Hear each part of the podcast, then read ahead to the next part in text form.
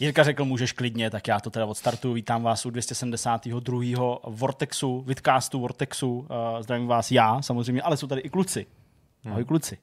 Čau. Čau. Je tady Honza, je tady Jirka, to jsou ti kluci, já jsem Zdeněk a budeme si povídat o videohrách, protože to tady obvykle děláme nad rámec různých myšmašových srand a záležitostí. Uh, obligátní otázka.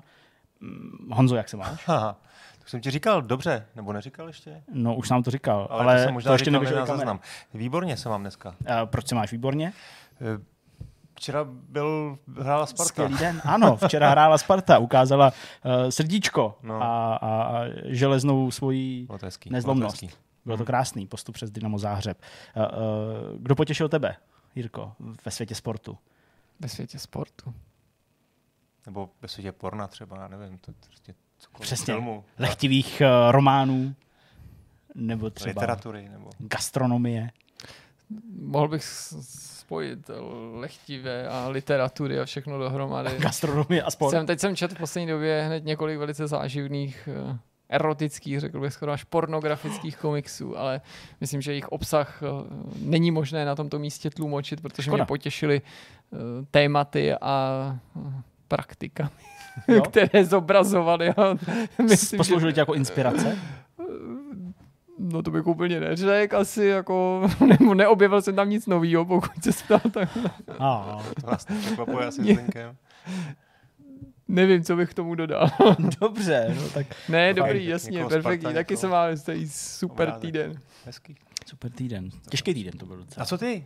Uh, já Asi jsi na to mířil, ne? Tak já jsem- nás, aby jsme se taky potom... No, asi jako nutně jsem úplně neprahnul, potom jestli mě budete ptát, jak se mám, ale byl jsem spokojený samozřejmě včera s výsledkem Sparty. To rozhodně jo. Nečekal jsem to, musím teda říct. Přiznat, že jsem to nečekal. No to já taky ne, to Jako- jako... se přál jsem si to, ale nečekal jsem to. Takže jsem rád, že se do Evropské ligy podařilo postupit a ještě jsem se nepodíval na losy. Honza už to ví, já jsem ještě neměl čas se podívat. Chci si to pustit záznamu. Uh, takže to mě určitě potěšilo. ty, počkej, ty si fakt pustíš záznamu, ty, jak tam Ten los, prostě jak- ten, ten jak- Mates, jak jak, tam šroubujou. rostou. No To jasně. jako, prostě nech, on to totiž nechtěl vyspojovat. No, jako, nechci to. On to nic mi neříká. Já to chci, já prostě, aspoň si to chci prožít, tak já jsem v práci, nemůžu na to koukat, to je stejný jako formule, trénink jsem neviděl jedničku, teďka začala druhá, už Monze, jo, tak to jsou věci, které si jako pustím zpětně a abych jako vůbec to odsledoval, hmm. protože samozřejmě chápu a vím a rozumím tomu, že to je záznam, že to není přímý přenos, tak ale potřebuju to nevědět, že jo, abych jako měl to napětí. Jak na to nemá smysl koukat. Jsme Přesně. tady řešili zrovna po víkendu, protože Zdeněk ještě v pondělí, když jsme se tady potkali, tak neviděl tu poslední velkou cenu. Tam je mimochodem, jak se ptal na ten sport, udělala radost, protože to byl teda jako úplně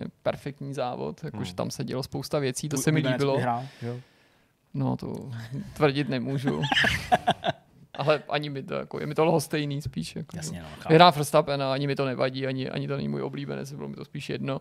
Ale jinak se mi ten závod líbil, ale že jsem právě Zdeňkovi říkal, že já když pak na to koukám ze záznamu, a ještě paradoxně mi to často vychází tak, že nekoukám po skončení, ale že se někdy se spožděním ještě v průběhu toho, co ten závod běží, eh, jako připojím a teď si to musím jako vrátit na zpátek, ale jo. že už se mi několikrát stalo, že by při té snaze vrátit ten přenos právě probíhající na zpátek, tak já to vždycky zapnu, nebo mi tam problikne, že zrovna jako přijíždí do cíle, nebo teda už jako do Stačí toho vidět boxu před ty placky, nebo zrovna lezou prostě s nějakým hrncem jako potom tom a to, to mě vždycky úplně skazí, že pak bych na to Hmm. nemohl koukat. Prostě nemůžu znát ten výsledek. Tak. Tak. říkal, že tomu neutek a že se na to pak jako Bohužel. podívá, i když mu to samozřejmě ten zážitek trochu skazí, ale mě je jedno, s jakým je to spožděním, ale prostě musím tomu věřit, že to, co se tam děje, takže se to ještě může stát, ale když vím, že já nevím, třeba prostě nějaký outsider zkrátka dobře třeba nebyl na prvních třech místech, tak jaký to pro mě má mm, smysl se tím nervovat nebo to prožívat, Hmm. hmm. když shodou okolností Přesně. třeba je na druhém místě v průběhu závodu, protože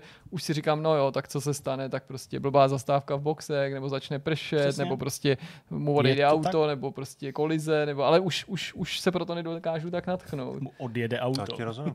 Zase můžeš trošku posouvat, ne? Když si trošku jedeš teda jako No to nechci, to to- nechci. má ale, ale 15 když je to přerušení, tak to můžeš dohnat, což jsem mělo takhle to výhodu, využil přesně, zrovna. Přesně tak, mělo to výhodu, když jsem sledoval ze záznamu ten eh, závod, co se odjel v Sunworthu, tak eh, ten byl přerušený asi na 40 minut možná, červenou vlajkou kvůli dešti, tak tam jsem si řekl, No. jo, to je, já jsem, to je se ta vlastně- výhoda. Já jsem tam je dostal až do živáku. Hmm. No, přesně, jo, Jirka Jo, se jo, dostal jo, do živáku, jo, já jsem si to je zkrátil o no. 40 minut, takže už když jsem to pouštěl, vidím, že to má asi 2 hodiny 45 ten záznam, říkám, aha, tam něco bude, ale nevíš, co bude, že jo, třeba byla obrovská havárka a prostě Hmm. něco, rozumíš, takže, uh, takže tak, čili to nechci vědět dopředu. No ale taky já, tak, já tomu rozumím u toho sportovního jako výkona. Třeba na US Open taky ráno koukám na zápasy, který ale když ten los je klíčový, když ten úplně určí celý ten podzim prostě.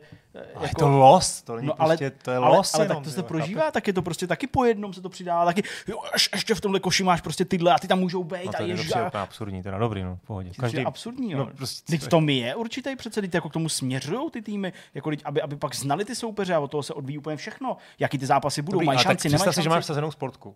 No. Jo? Máš tam ty čísla nějaký. No, A teď ty se prostě nekoukneš na ty výsledky, ale prostě budeš se koukat na to, jak tam tahají takhle z toho, jak tam prostě fouká ten vítr, a ten to jsou jenom prostě. kuličky, to No prostě... to je úplně stejný. to Ale není, to jsou Kde tam jména týmů. budeme hrát, Ty týmy přicházejí prostě už jako s, nějakou, No s nějakým očekáváním. Jsou velký tým, menší týmy, týmy, se kterými se dá hrát, týmy, se kterými se nedá hrát vůbec. Jo? A ty už prostě dopředu vlastně jako si skládáš a a vlastně přemýšlíš nad tím, jestli to jako bude úspěšný podzim, nebude, mají šanci, nemají šanci, koeficient, teď to počítáš, prostě to jsou všechno věci. Teď jsme vyrovnali koeficient, mám, mám, mám pocit. Teď už jsme na nule, všechno už je do plusu teďka. Mhm. Takže jako dobrý, z Loňska jsme, Mhm. jsme to zvládli, jako Evropa dobrá zatím letos. No to je jedno, no prostě chci se na to podívat z záznamu. Tak jo, tak jo, tak jo, to máš dvě hodiny jako koukání, že jo. A jinak, eh, jinak eh, teda za mohutné eh, podpory mého otce jsem si koupil auto.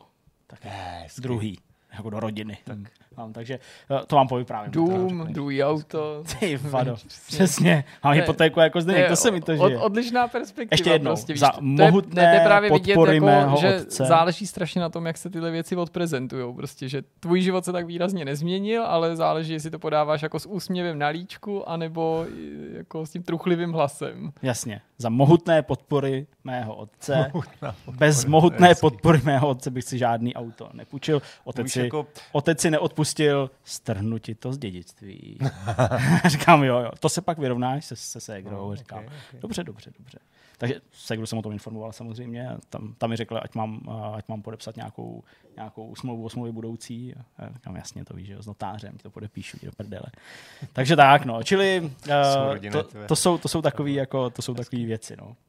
Hm. A uklidil jsem včera celý pokud barák. se bavíme o mohutné podpoře otce, tak teď tady udělám velký oslý můstek Mhm. mm-hmm. na svoje téma, které jsem si připravil. Ano, Já totiž budu mluvit o tom, jak vznikala hra karateka v Tvůj 80. táta ji dělal. letech. Za mohutné podpory otce Jordana za, Mechera. za mohutné podpory otce Jordana Mechera až překvapivě. je to hrozně zajímavý příběh, hezký. Takže Jo, na to se těším. moje- tady je všechno. Tady ne, je to v tom interaktivním dokumentu a tohle je taková knížka, která předtím eh, vyšla vlastně a tak k tomu něco taky mám, eh, Dobře. chci říct, tak vám to ukážu. Přísaháme. To je pěkný téma. No, my pak budeme mít ještě jedno téma, to bude takový lehce depresivní a to se týká hned dvou poměrně velkých, nepochybně významných, zkušených herních studií, které v tomto týdnu oznámili, že přestanou existovat. Mimimi a Volition. Dva týmy z různých důvodů, ale v lecčem jsou si ty uh, případy podobný. Například v tom, že ani jeden ten tým nebude pokračovat třeba pod hlavičkou jiného majitele. Hmm. Tak to rozebereme, co k tomu vedlo, Popláčem si. co to znamená a třeba právě i proč eh, se nerozhodli eh, v jednom případě majitele, v druhém případě vedení toho studia, který vlastnil Embracer, třeba to studio zachránit nebo hledat Hmm. pro ně nějakého jiného investora. No a nebude chybět myšmaš, nicméně to, co bude chybět, byť nám je to líto, už po druhý po sobě je rozhovor. Minulý týden ten důvod byl jasný, byli jsme na Gamescomu. Hmm. Tenhle týden je ten důvod méně zřejmý samozřejmě z pohledu diváků, ale pro nás neméně palčivý skutečnost, že natáčíme v pátek v podvečerních hodinách a vlastně ještě dneska v průběhu dne jsme si nebyli jistí, jestli budeme moci vůbec natáčet, protože uh, právě fotbálek byl důvod, proč se tenhle vidcast posouval, ale nás jsme, my jsme byli zase zavalený dalšíma povinnostma, mimo jiné Starfieldem Přesně. a tak, nevěděli jsme, jestli to poskládáme a rozhovor a td. jsme zkrátka nedokázali v tomhle týdnu do toho opravdu velice náročného programu vměstnat, protože recenzujeme věci, streamujeme nové hry, odbavujeme ještě Gamescom, chystáme nějaké věci do budoucna a zkrátka a dobře je toho prostě hodně, takže jsme rozhovor museli tento týden ožilet. Nicméně eh, jsou nějaký rozdomluvaný, příští týden ten už je domluvený, tenhle týden tam mohli jeden skočit, ale to bohužel nevyšlo. To vlastně bych mohl ještě jako na naší omluvu dodat, že eh, ne, že se nic pro ten rozhovor neudělal, ale že rozhovor mohl být, ale vlivem nějakých okolností se neuskutečnil a už prostě nebyla síla a čas vměstnat tam nějaký alternativní rozhovor s jiným hostem. Hmm. No tak víte všechno v tuhle chvíli. No všechno ne, ale víte to dost. Vědět měli v tuhle chvíli. Tak pojďme na první téma. Jak už on zaavizoval v úvodu samotným, budeme se bavit o hře Karateka, o tom, jak vznikla tahle hra. Bude to takový takovej popis toho zrodu a nějakých detailů a zajímavostí. Hmm. Jak jsi na tohle téma přišel, Honzo? Jak tě napadlo a vlastně z jaký strany a jak do hloubky to vlastně budeš brát?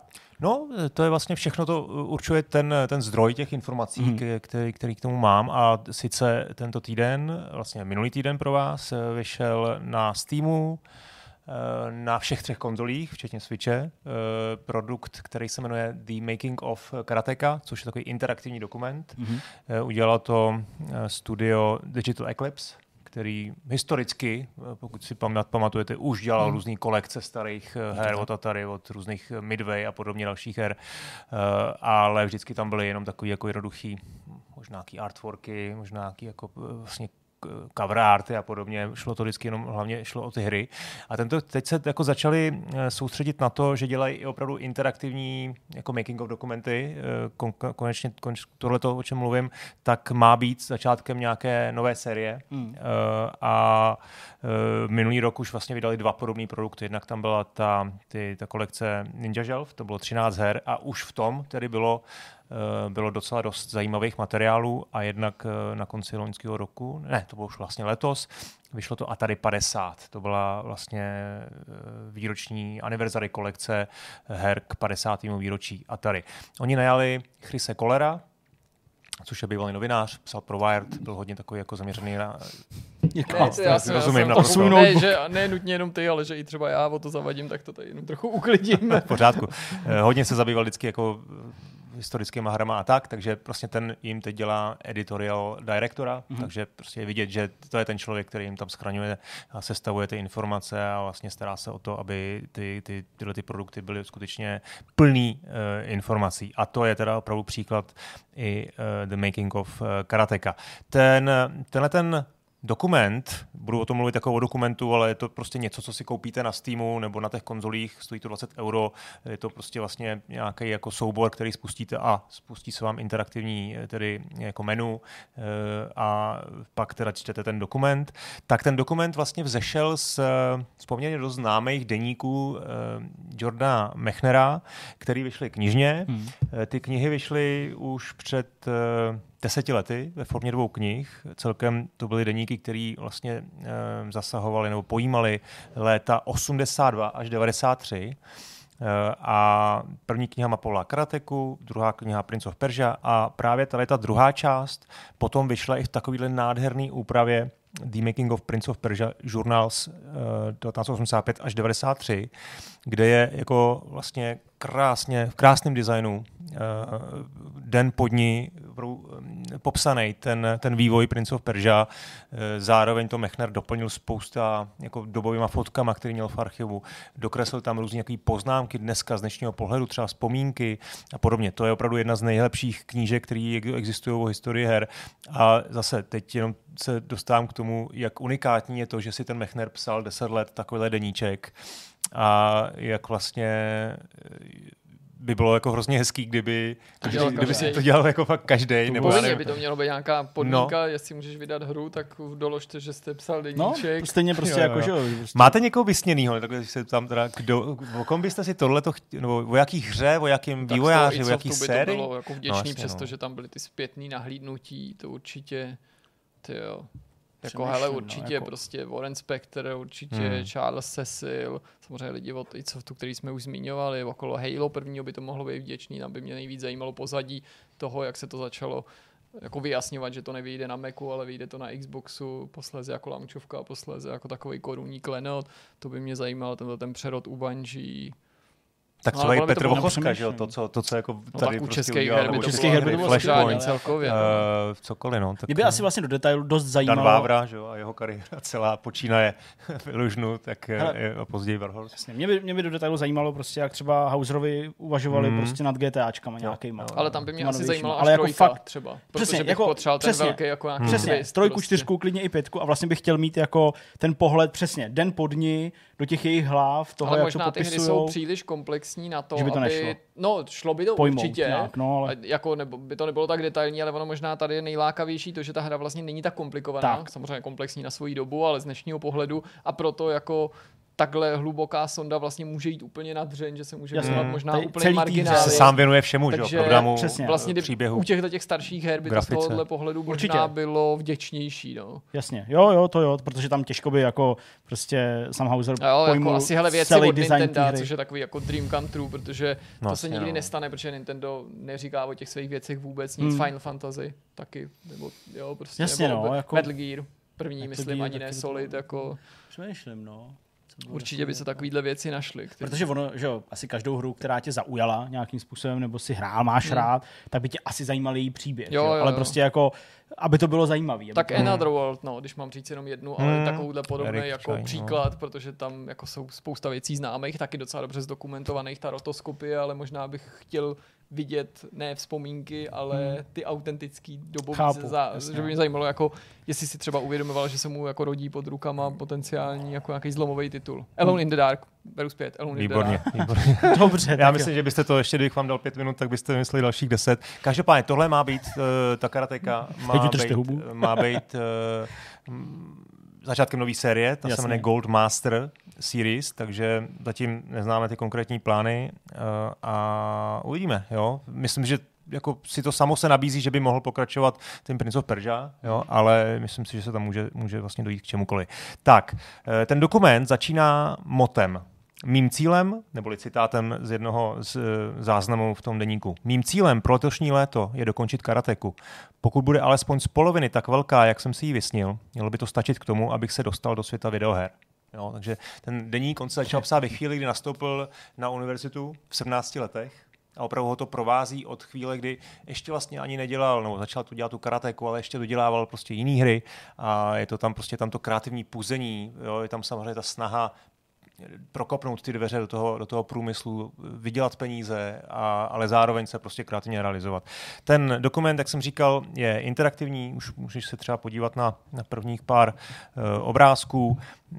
Um, je rozdělen do pěti kapitol. Uh, na začátku uh, tam ještě dělá uh, předchozí hru, kde vyvíjí nějaký jako jednoduchý prototypy, potom komunikuje s Broderbundem, to je jeho vydavatel, řeší se marketing, nakonec dokonce i to nevydané pokračování, to je poslední pátá kapitola. V té vlastně ta struktura je taková, že vidíte taky ty jednotlivé kapitoly a pak tam je časová osa, kde chronologicky projíždíte a vlastně jednotlivé body a seznamujete se, seznamujete se s těmi událostmi, ještě tady už počkej, ano. který vedli k dokončení karateky. Tak, jak ten obrázek 3, to je ta časová osa. Jo? Tam vidíte vlastně jednotlivé ty puntíky, body.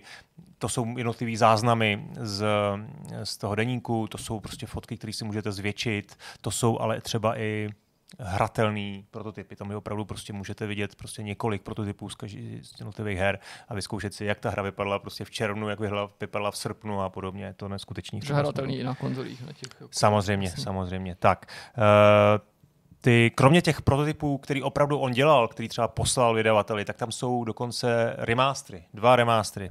Jednak uh, hry Dead Bounce, to je ta hra, kterou dělal před karatekou, hmm. to je ta vlastně arkádový klon, za chvilku se k tomu dostaneme.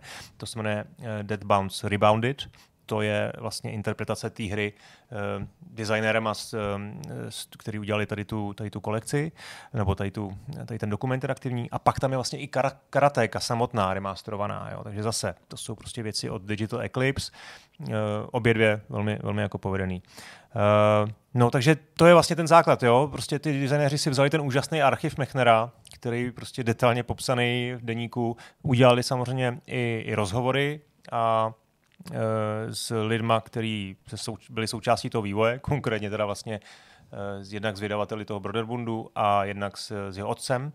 A potom tam jsou i nějaký designéři, kteří hráli, kteří hráli hru a milovají. Vlastně hned na samotném začátku jedno z prvních videí je rozhovor Jordana Mechnera s jeho otcem Francisem, který mu je pokud jsem to dobře jako vy, vygooglil, by mělo být 92 let. Jo? On tam působí neskutečně jako bystře mm-hmm. a hlavně si všechno velmi dobře pamatuje.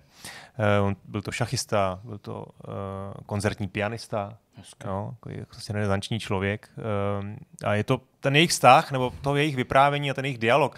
Jordan vlastně většinu dobu mluví vlastně s ním a ptá se ho. Jo? On, tam, on sám tam jako příliš nevystupuje, respektive vystupuje tam prostřednictvím těch záznamů, těch eh, deníků a těch jako svých uh, různých dopisů, který má, ale on sám vlastně neodpovídá nikomu na otázky. On se vlastně ptá toho svého otce. Jo? A to, to je jeden z nejzajímavějších momentů. Jo? Fakt, uh, fakt jsem si to jako užíval. Hmm, třeba se ho ptá, proč vlastně mu nikdy neříkal v těch 17 letech, když začal studovat, aby dělal něco pořádný. Aby se soustředil na studium. No, jasně. Přesně, aby dělal něco pořádný. A on mu odpovídá, v naší rodině se věnujeme svým uh, vášním. To vždycky fungovalo a vedlo to k výsledkům. No. A pak se ho hned ptá další větě skoro, a jako to ti nevadilo, že jsem měl špatné známky a že jsem jako vlastně místo toho programování, místo toho, toho studia jsem programoval. Ne, mě to vůbec eh, nedělalo vrázky, protože jsem věděl, že tohle je u, u úspěšných lidí běžný. To je vtipný. To je docela jako, jako dobrý pohled. No, Volám večer mám, měl bych ti vysvětlil, proč jsem skoro propadnul z matiky na střední. Takže tohle je jako pro, pro rodiče, že jo, všechny je to samozřejmě inspirativní, když si nemyslím, že to je úplně jako přenosný na, na univerzálně jako na ne, všechny. Ne, pro mě je to ale univerzální. Je to hezký. Já už jsem se Můžu říkat, že umělec, ale ve jsi jenom flink. Připravoval na kariéru herního novináře, prostě už jsem psal svůj magazín, neměl jsem čas se zabývat nějakým trapným studiem. Uh, Mechner tam tedy vzpomíná o tom, na to, jak byl hrozně zažraný do kreslení jako malý kluk, do komiksů, obecně do popkultury, jak žral filmy a všechno. Uh, jako potom samozřejmě natkli počítače, které se objevily. Jo, ty jsou dobrý. Ještě jako teenager si se rozhodl ušetřit si sám na, na Apple 2 Uh, to prostě stálo tehdy, myslím, že tam popisuje 900 dolarů, jo, velký peníze samozřejmě na tehdejší dobu. Posledních 100 dolarů mu učila sestra. A jakmile ho teda si ho koupil, tak uh, začal programovat v Basicu. Jeho první hrou uh, měl být klon, uh, klon Asteroids, jo, tomu bylo 16 let v roce 1981. A ten, ten klon on poslal uh, vydavateli uh, Hayden Software, ty mu dali 750 dolarů a tu hru nikdy nevydali protože měli strach, protože a tady potom začalo vystrkovat růžky, hmm. začali se jako Ale ozývat. Udali, jo? Prachy údajně tam dostal, takže okay. to, to, to jako dopadlo. Tak aspoň si uh, on tedy dokonce potom uh, nabízel, že změní název uh, té hry a změnil, ale, ale jako prostě ten, ten vydavatel se jako fakt nějak stáhnul a nechtěl, nechtěl to podstoupit, protože a tady opravdu jako začal žalovat uh, vydavatele. V roce 81 tedy nastoupil na ten Yale, tomu bylo 17 eh, a to je vlastně moment, kdy se začal psát eh, ten svůj deník a zapisoval si tam i spoustu nápadů. Jo? Měl různé vize, že, no, měl vizi, že bude kopírovat arkádové střílečky, tak jako ty Asteroids. Během letních prázdnin si, si maloval, že, že naprogramuje tři až čtyři hry. Hm. Tady měl nějaký názvy Plague, Plague uh, Bubble Blaster, Satelit v tom dokumentu jsou přesný jako vlastně náčrtky i, i jako vlastně designové eh, idei zatím a chtěl na tom jako vydělat nějaký jako první peníze. Eh, další dva obrázky už jsou tedy z Dead Bounce uh, a, a to je, to je tedy ten klon Asteroids, který Eh, ne, to je vlastně nová hra, to je nová hra, která zase jako vychází z Asteroids, ale je to už, jako má, už, má už nějaký svoje vlastní nápady, je to jako vlastně posun v tom designu.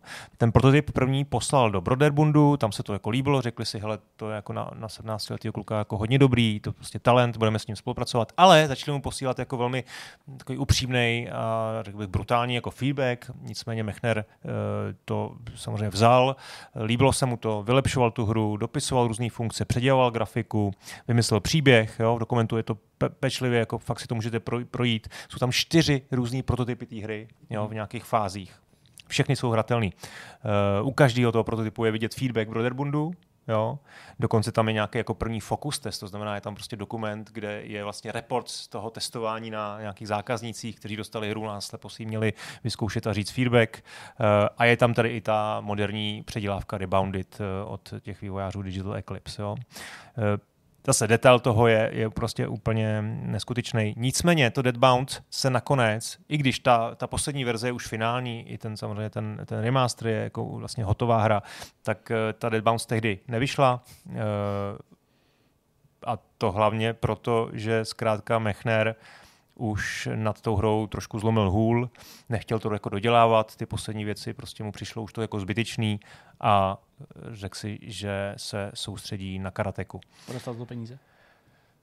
Pravděpodobně nějaký jako něco asi dostal advance nějaký a vlastně to tam, tohle tam asi moc, hmm. moc eh, vysvětlení není, to je tam taková trošku kapitola s otazníčkem. Nicméně jako vlastně ty, ty editoři se tam jako ptají, co by bylo, kdyby, kdyby se Dead Bounce uh, vyšlo, jo? protože on by možná neměl tu, tu, tu sílu na tu karateku, a jestli, jestli vlastně by to nedopadlo všechno trošku jinak. A Deadbounce mu taky určitě dalo velké zkušenosti. Třeba jednu věc, co mu Broderbund dal, tak mu ukázal hru Choplifter um, a on tam vlastně zjistil, hele, prostě pochopil, připomínám, psal se rok 82, že ne všechny hry musí být jako klony arkády, ne ve všech hrách se musí jenom um, prostě překonávat nějaký skore a že tam může být i, i nějaký jako základ příběhu.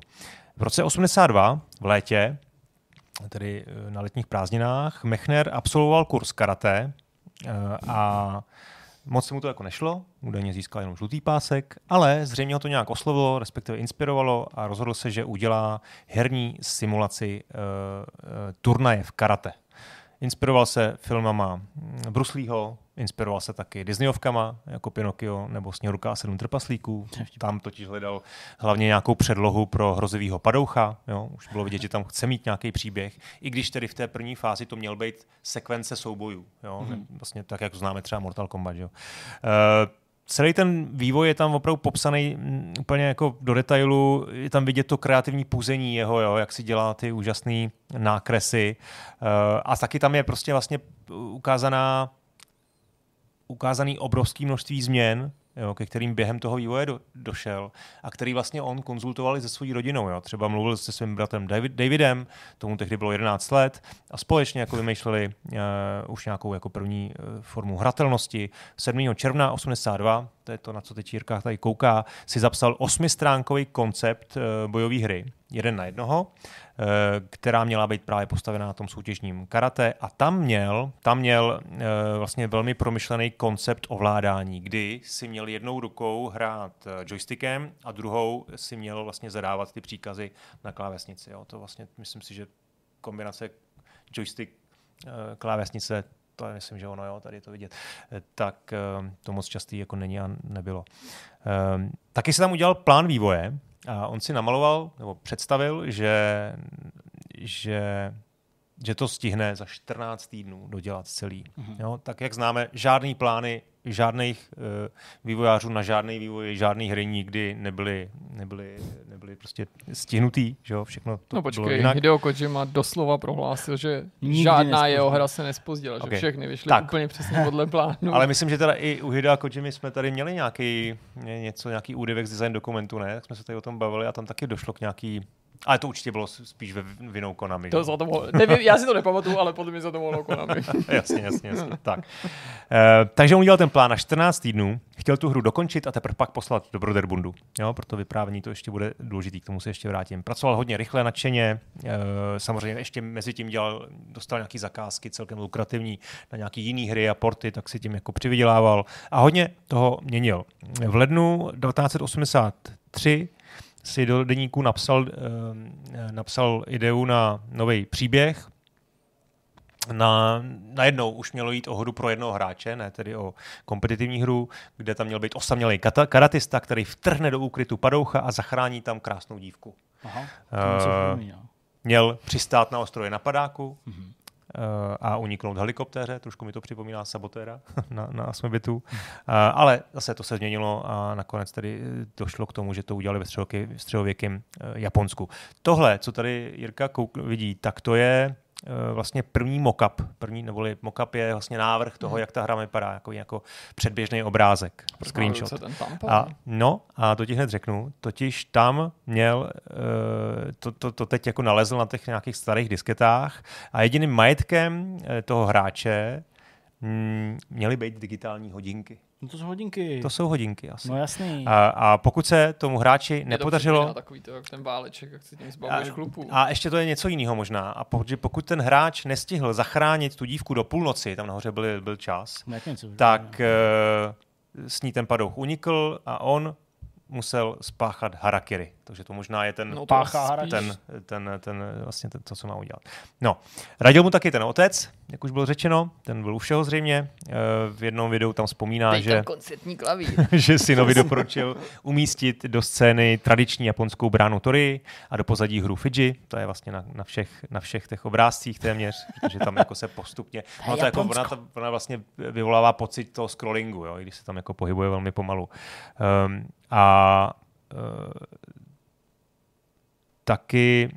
Tyjo, a teď se dostáváme k té rotoskopy. To je fakt zajímavá pasáž, protože No, jo. ty záběry skákajícího bratra eh, Davida, ty, ty, ty, ty vlastně, to jsou jako podle mě jedny z nejslavnějších záběrů z herního vývoje historický, tak eh, to jsou záběry samozřejmě z, z vývoje Prince of Persia. Nicméně ta rotoskopie, ta byla použitá už v karatéce a samozřejmě mu to navrhl otec. Eh, d- 8. března 83 si, si do deníku napsal. Táta mi navrhl, abych někoho nafilmoval a spočítal snímky. Máma mi doporučila, abych zítra večer vyzkoušel instruktora karate Denise. Vzpomínám si, že jsme Ale měli stříhačku hustě, filmu. Ale ty rodiče pomohli, jako. To jako To je není hustý. úplně. To je skoro jako je- No, neférová no. pomoc. to je jako přesně mi to přijde, jako jako čít, jako mě, mě rodiče vůbec jako neporadili prostě nic takhle dobrýho. Taky prostě. jsem prostě neslyšel od táty, že mám Máma to jediný, co Sims. říká tomu, že to má tady jmenovat Vertex, že jo? Tak já nevím, jestli to přejmenu a pak to bude úspěšnější. nebo- A jestli pak víš, kdo to je. No to je ten To je ten. No ten tatínek den samozřejmě, ano. jo, Takže Myslím, že on se ten sám instruktor. účastnil to natáčení. Ano, instruktor, ten natočil prej údery, eh, kopy, přiblížení k soupeři a ústup. Eh, to bohužel teda jedna z věcí, které zachované údajně nejsou, ale pak Jordan zjistil, že bude potřebovat taky obyčejný běh, anebo tady takovýhle různý vylejzání. Tohle je úplně na začátku hry, on vylejzá vlastně z nějakého Jo. útesu, když tam jako přijede na ten ostrov, tak si nahrál, nevím, proč to dělají prostě na, na autě. Asi prostě, to Neměli co zvláštní, ale budíš. Tak to prostě starý na autě. Mechner, znáš ho, prostě Eh, klavírista úplně. Takže, takže donutil tatínka, aby si oblí, oblíknul kimono. Táto, eh, na ničem jiným to nejde. Vyběhnul do Vezmi lesa. si jednak župan a pak vylez na naše auto. Přesně.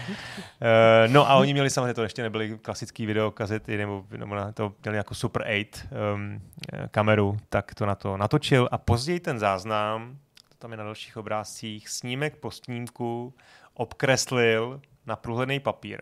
Jasně. vlastně pustil obrazovku, zastavil ji na framech a teď tam obkresloval tu, ty jednotlivé jako pozice. Jo. Eh, A muselo to být obrovské množství práce, protože jenom ten běh měl devět snímků. No. No. devět vlastně frameů. Eh, tak, potom, to ještě nebylo všechno, potom musel všechny ty věci ještě překreslit do, samozřejmě do počítače a k tomu tedy vlastně Mech, Mech, Mechner měl eh, to byla doba samozřejmě dávno před digitálníma eh, kamerama a skenerama, tak použil speciální tablet VersaWriter, který měl takový elektrický, elektronický rameno a to snímalo pohyby toho stylusu a převádělo to do počítačové grafiky.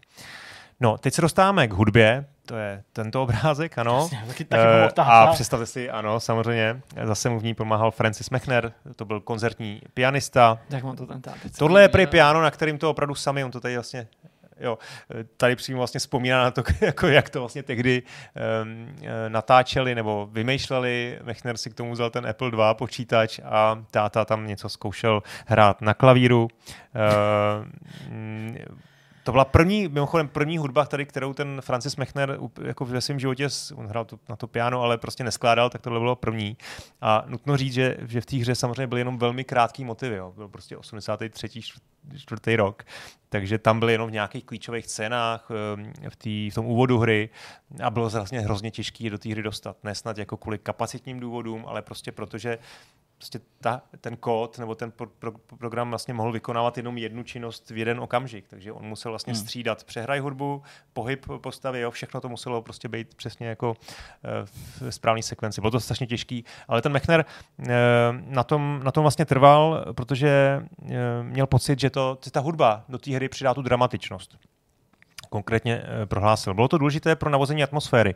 Když máte postavy, které jsou vysoké 40 pixelů, nemáte žádný úhly kamery, nemáte osvětlení, ale přesto chcete ukázat, že tohle je padouch a tohle je princezna v nesnázích, tak hudba, i když je to jenom pár tónů, vám hned řekne, kdo je kdo. Takže Francis potom na, v tom dokumentu eh, na ukázce sednul k pianu, zahrál ty motivy, starý, no po paměti, prostě po kolika, po 40 letech uh, a mluvil o tom, v čem se inspiroval. On chtěl vytvořit velmi chytlavý motiv, takže se inspiroval operama, Sieg, Siegfriedovým tématem ve Wagnerově operní sérii Prsten Nibelungův. Doufám, že aspoň někdo z diváků ví, o čem je řeč. Jo. Jo, jsem, jo, jsem doteď myslel, že nejlepšího tátu ve vesmíru má Zdeněk a to, to myslím ještě předtím, než mu dal ty prachy na auto, ale teda musím říct, že tohle je prostě, to je, to je, to je úplně hypertáta. To prostě prostě. No, tu, jo, jo. On to ve skutečnosti udělal celý sám. No, podle mě vlastně jako v podstatě Jordan McNair by měl jako odevzdat všechny zásluhy. Přesně. A pak tam je výborná ta scéna právě, když teda ten, ten Francis tam přehrává tu, tu původní hudbu z, toho, z té opery, nebo ten ten motiv a, a potom teda tu hudbu z té hry, tak jako vidíš tam tu, tu, tu podobu jo, a ten Jordan se u toho tak jako potutelně usmívá a říká hm, a potom ten to ještě musel převízt do toho počítače. Jo, a to už to bylo jako vlastně, asi ten to pochopil, že to muselo být jako strašně, strašně těžký. No. E, tak, tu hru já jsem říkal vlastně, že původně chtěl stihnout za 14 e, eh, týdnů, to mělo být na konci 82. roku. Snílek a na konci, nakonec si do toho Broderbundu poslal v dubnu 84. No, Broderbund samozřejmě no, dostal. Měl měsíc. Zahrál si ji. jo, Jirka se narodil v březnu. Jirka přesně. Vidíš, to smokrát. Už se táta mohl říkat, už ten příběh byl venku, už mohl starýho Mechnera Jirka už pozvolna viděl prostě normálně, ale vzůru nohama prostě, a začal vidět barevně, že jo, ale prostě Mechner poslal uh, Tak, eh, ty trošku předbíháš. Dobrý. No, tak, ale, ne, ne, ne, ne, čekej, no, já vím, já vím, já vím. Tak, jo, jo.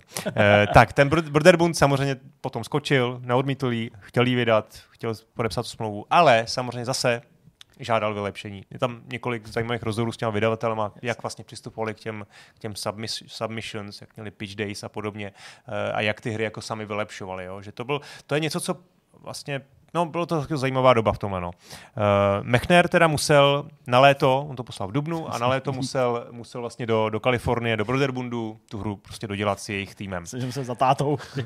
ještě, ještě, mohl bys ještě jednou štrechnout do toho piana, že trochu vylepšit ten son. Z jeho pohledu on tam poslal hotovou hru, to bylo zajímavé, že vlastně si opravdu počkal, až, až bude spokojený, ale ten Broderbund chtěl, aby tam byly ještě další dva levely, že, že prostě bez nich to, to bude příliš krátký a, a fádní. Jak to jako vědí, vej ty kravaťáci. Prostě. No, no, ale, ale, ale to... někdo fakt vědoucí jako ne, to byly... J.J. Jameson, nebo jak se jmenuje, že jo, prostě, který jenom přebírá ty hry a sračka, sračka, super sračka, dej tam dva levely a možná ti to vydáme dál, sračka. Prostě. No, ok, no, tak...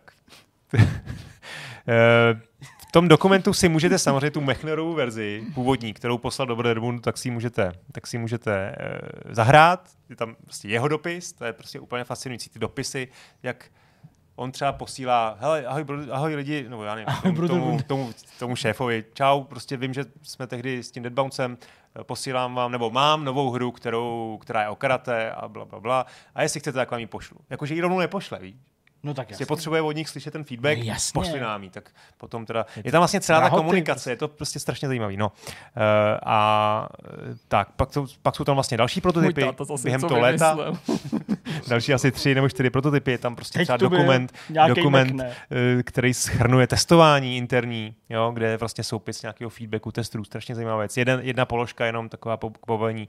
Cheat kody musí být z finální verze odstraněny. Jo, to je Aha. instrukce prostě testů. No a potom na konci 84. Uh, eh, ta hra byla konečně hotová a Mechner si uh, do deníku zapsal poslední poznámku, takovou, jako, ze který ještě cítit nějaká nejistota. Dnes dostal jsem první výpis honorářů od Bilderbundu. V listopadu prodali jednu kopii za, za 35 dolarů. Doufám, že se obchody v prosinci trošku rozjedou. Třeba dvě kopie? Ale tohle je taky zajímavý, protože eh, tehdy jako neexistoval den vydání. Oni to prostě distribuovali do, do, hmm. do obchodů po, celým, po celé republice, jsem chtěl říct, po, celý, po celých státech. Jasně. A ta distribuce prostě samotná třeba zabrala něk, několik měsíců a ten word of mouth, nebo ta propagace, která prostě to, tam je potom vidět vlastně, jak ta hra stoupala po tom žebříčku a to byl proces prostě na několik jako měsíců. Jo. Ta hra hmm. e, se někdy po Jo, na konci února 85 debutovala na 20. místě žebříčku a v květnu, to znamená to je půl roku po tom, co to vydali, tak byla první. No si dneska představ prostě, že jo, dneska máš prostě den, kdy to vydáš a máš vlastně první týden, máš týden okno, pak je že jo. půlka, no. pak je to půlka. Takže tohle bylo taky fascinující. No. Pustý, jo. No a to je vlastně, dá se říct, třetí kapitola. Ještě pak jsou dvě kapitoly, uh, který se, kde, kde se řeší marketing. Tam je taková zajímavá věc, že Mechner říkal, že no, přemýšlel nad tím, jestli ta karateka je skutečně dobrý název. Karateka totiž znamená, uh, to je vlastně japonský výraz pro karatistu. A on měl pocit, že když to, když to jako vysloví někdo, karateka, takže to jako, že tam, že, že to, že to zní jako caretaker. Jo, caretaker, jasně, aha. No, což, což se mu moc nechtělo, tak přemýšlel, že by prostě byli... Tak to by mu ale v tom názvu taky nevadilo, ne? Když tam jde někoho zachránit. No, jako taky mě to napadlo, no, ale zkrátka chtěl něco jako jako co znělo líp, tak tam je nějaký to kompletní... zase jako, jako holka. Tady je celý vlastně dokument, jak on jako přemýšlel. to vždycky v hlavě znělo no. jako spíš jako, Jako jméno, jo. jako nějaký opus, jako nějaký jako příběh. To je prostě tohle, to je karateka, to je něco jako prostě uh, Mahabharata, jo, prostě z Indie, tak tohle je karateka. Jo, jméno. Prostě. Jako, No že- ne, ne, jakože jako název příběh, nějakého jo, jo. díla. Mo- jo, takhle, Jako, jako, no. jo. Takže tam byly třeba názvy Zarfis, Zarfus, Karateman, Shogun nebo Feet of Fury. Další název, který měl vymyšlený, byl Black Belt. Mhm, černý pás. A dokonce udělal jako logo. No, už, mu to, už to bylo asi v nějakém nějakou nadvýběru nebo, nebo prostě v dalším kole výběru. Ale pak zase zjistil, že teda existuje nějaká jiná hra, která má stejný název a tak se vrátil ke karatece. Zajímavě je taky eh, popsaný, zajímavě, zajímavě popsaný je tam taky ten proces eh, vzniku artworku, eh, mimochodem za mě teda opravdu nádherný, na, určitě nejenom na, ty, na, na tu dobu, Prostě, ale Jakou to má spojitost. Dobrý je, že tam má jméno teda už. To je, to je, to to, je hustý. To je dost nezvyklý teda na ten Game rok. by Jordan Mechner, to je vlastně hned, hned v titulku hry, v titulku té hry. Uh, nakreslil to Thomas uh, Blacksbear, druhý. Nevím, a za mě jako fakt, fakt pěkný No, artwork. radši vždycky od Řeší se Blackbeara tam- prvního.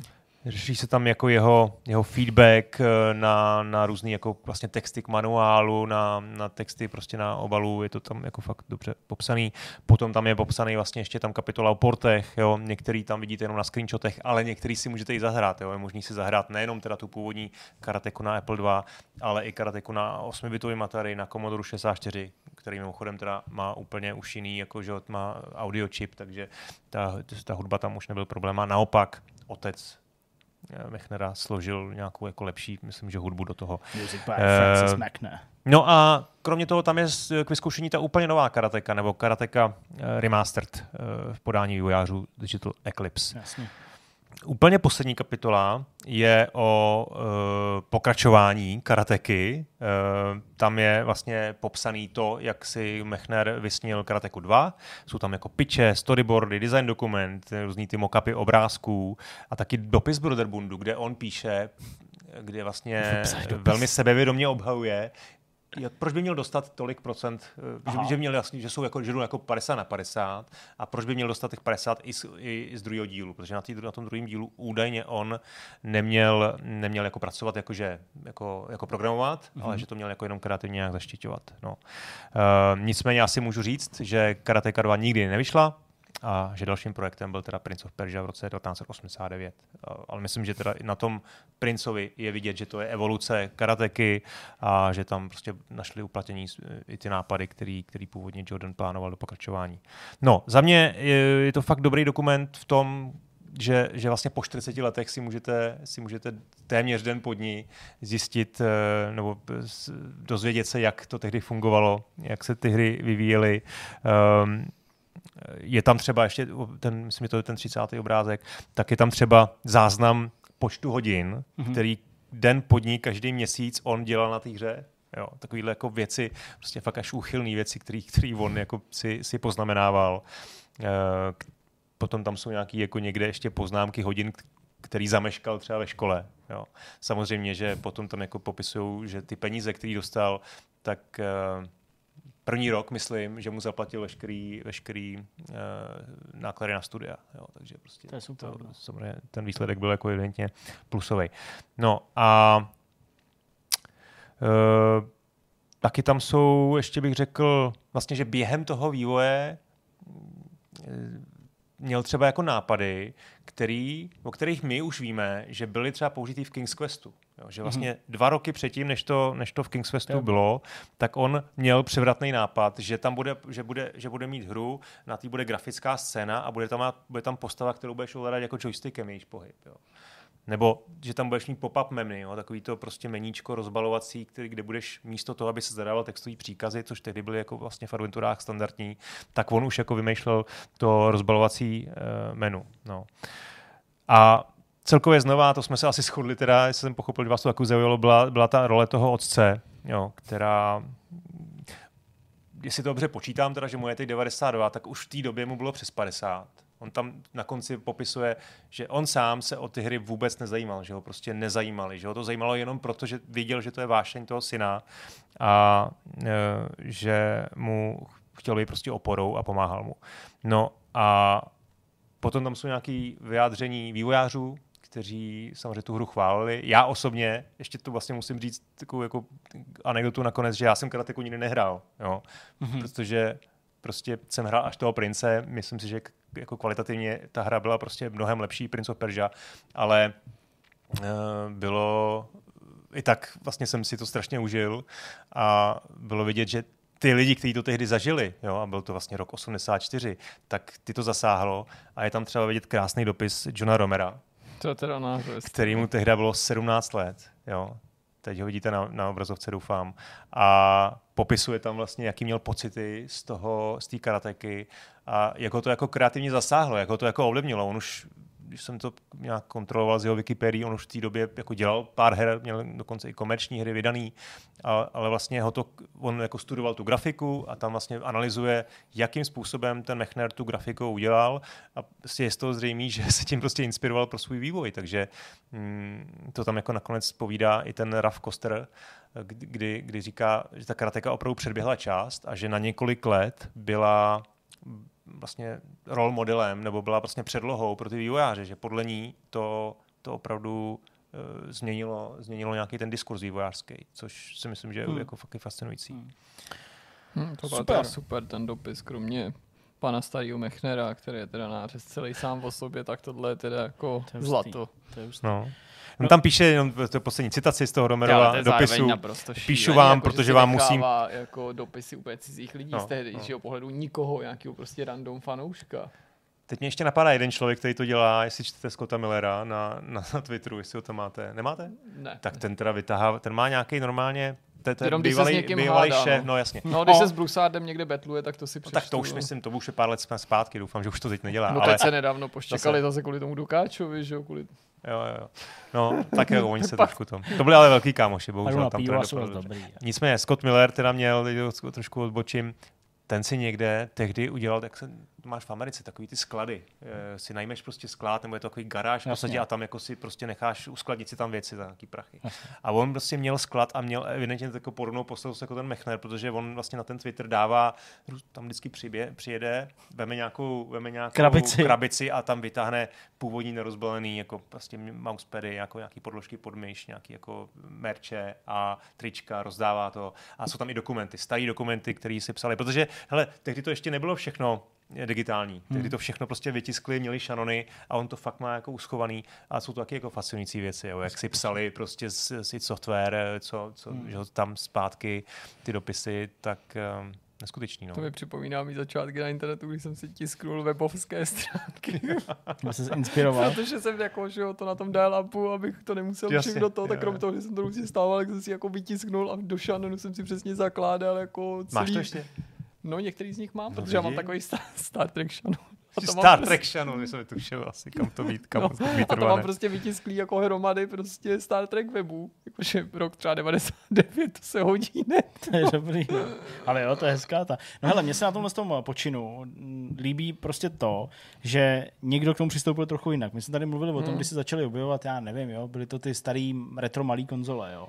Hmm. Začali objevovat, tak jsme tady prostě s Jirkou mluvili o tom, že by se nám strašně líbilo, kdyby prostě ty hry měli přesně, třeba na té minikonzolce, kde jich je prostě, já nevím, 30, kdyby každá z nich měla prostě sekci přesně artworky, nějaký příběh o té hře a tak dále. Tohle je samozřejmě extrém, mm-hmm. jo, v tom ohledu, že to je vlastně interaktivní dokument, ale přesně, jako já nevím, jestli potřebuju hrát karateku v roce 2023, ale, No, vlastně. ale Přečíst si to jenom. jako hrozně by se mně líbilo i u dalších jako her, byť samozřejmě tady to je hodně daný tím Mechnerem a tím jeho přístupem k tomu deníku, ale líbilo by se mi právě přesně tohle, jako sebrat všechno hratelný, všechny artworky, vyspovídat ty lidi, kteří to dělali, aby tam byl nějaký nový materiál a přesně udělat z toho něco, něco takového, jo? že to jako čteš, hmm. nebo sleduješ, tady si něco zahraješ jo? a tak dále. Že vlastně to je pro mě víc, než remaster té samotné hry, nebo, nebo jako znovu release nějakého retra, nebo re- release při příležitosti vydání nějaký retro konzole, abys to jako měl dobový. To je pro mě vlastně mnohem víc, protože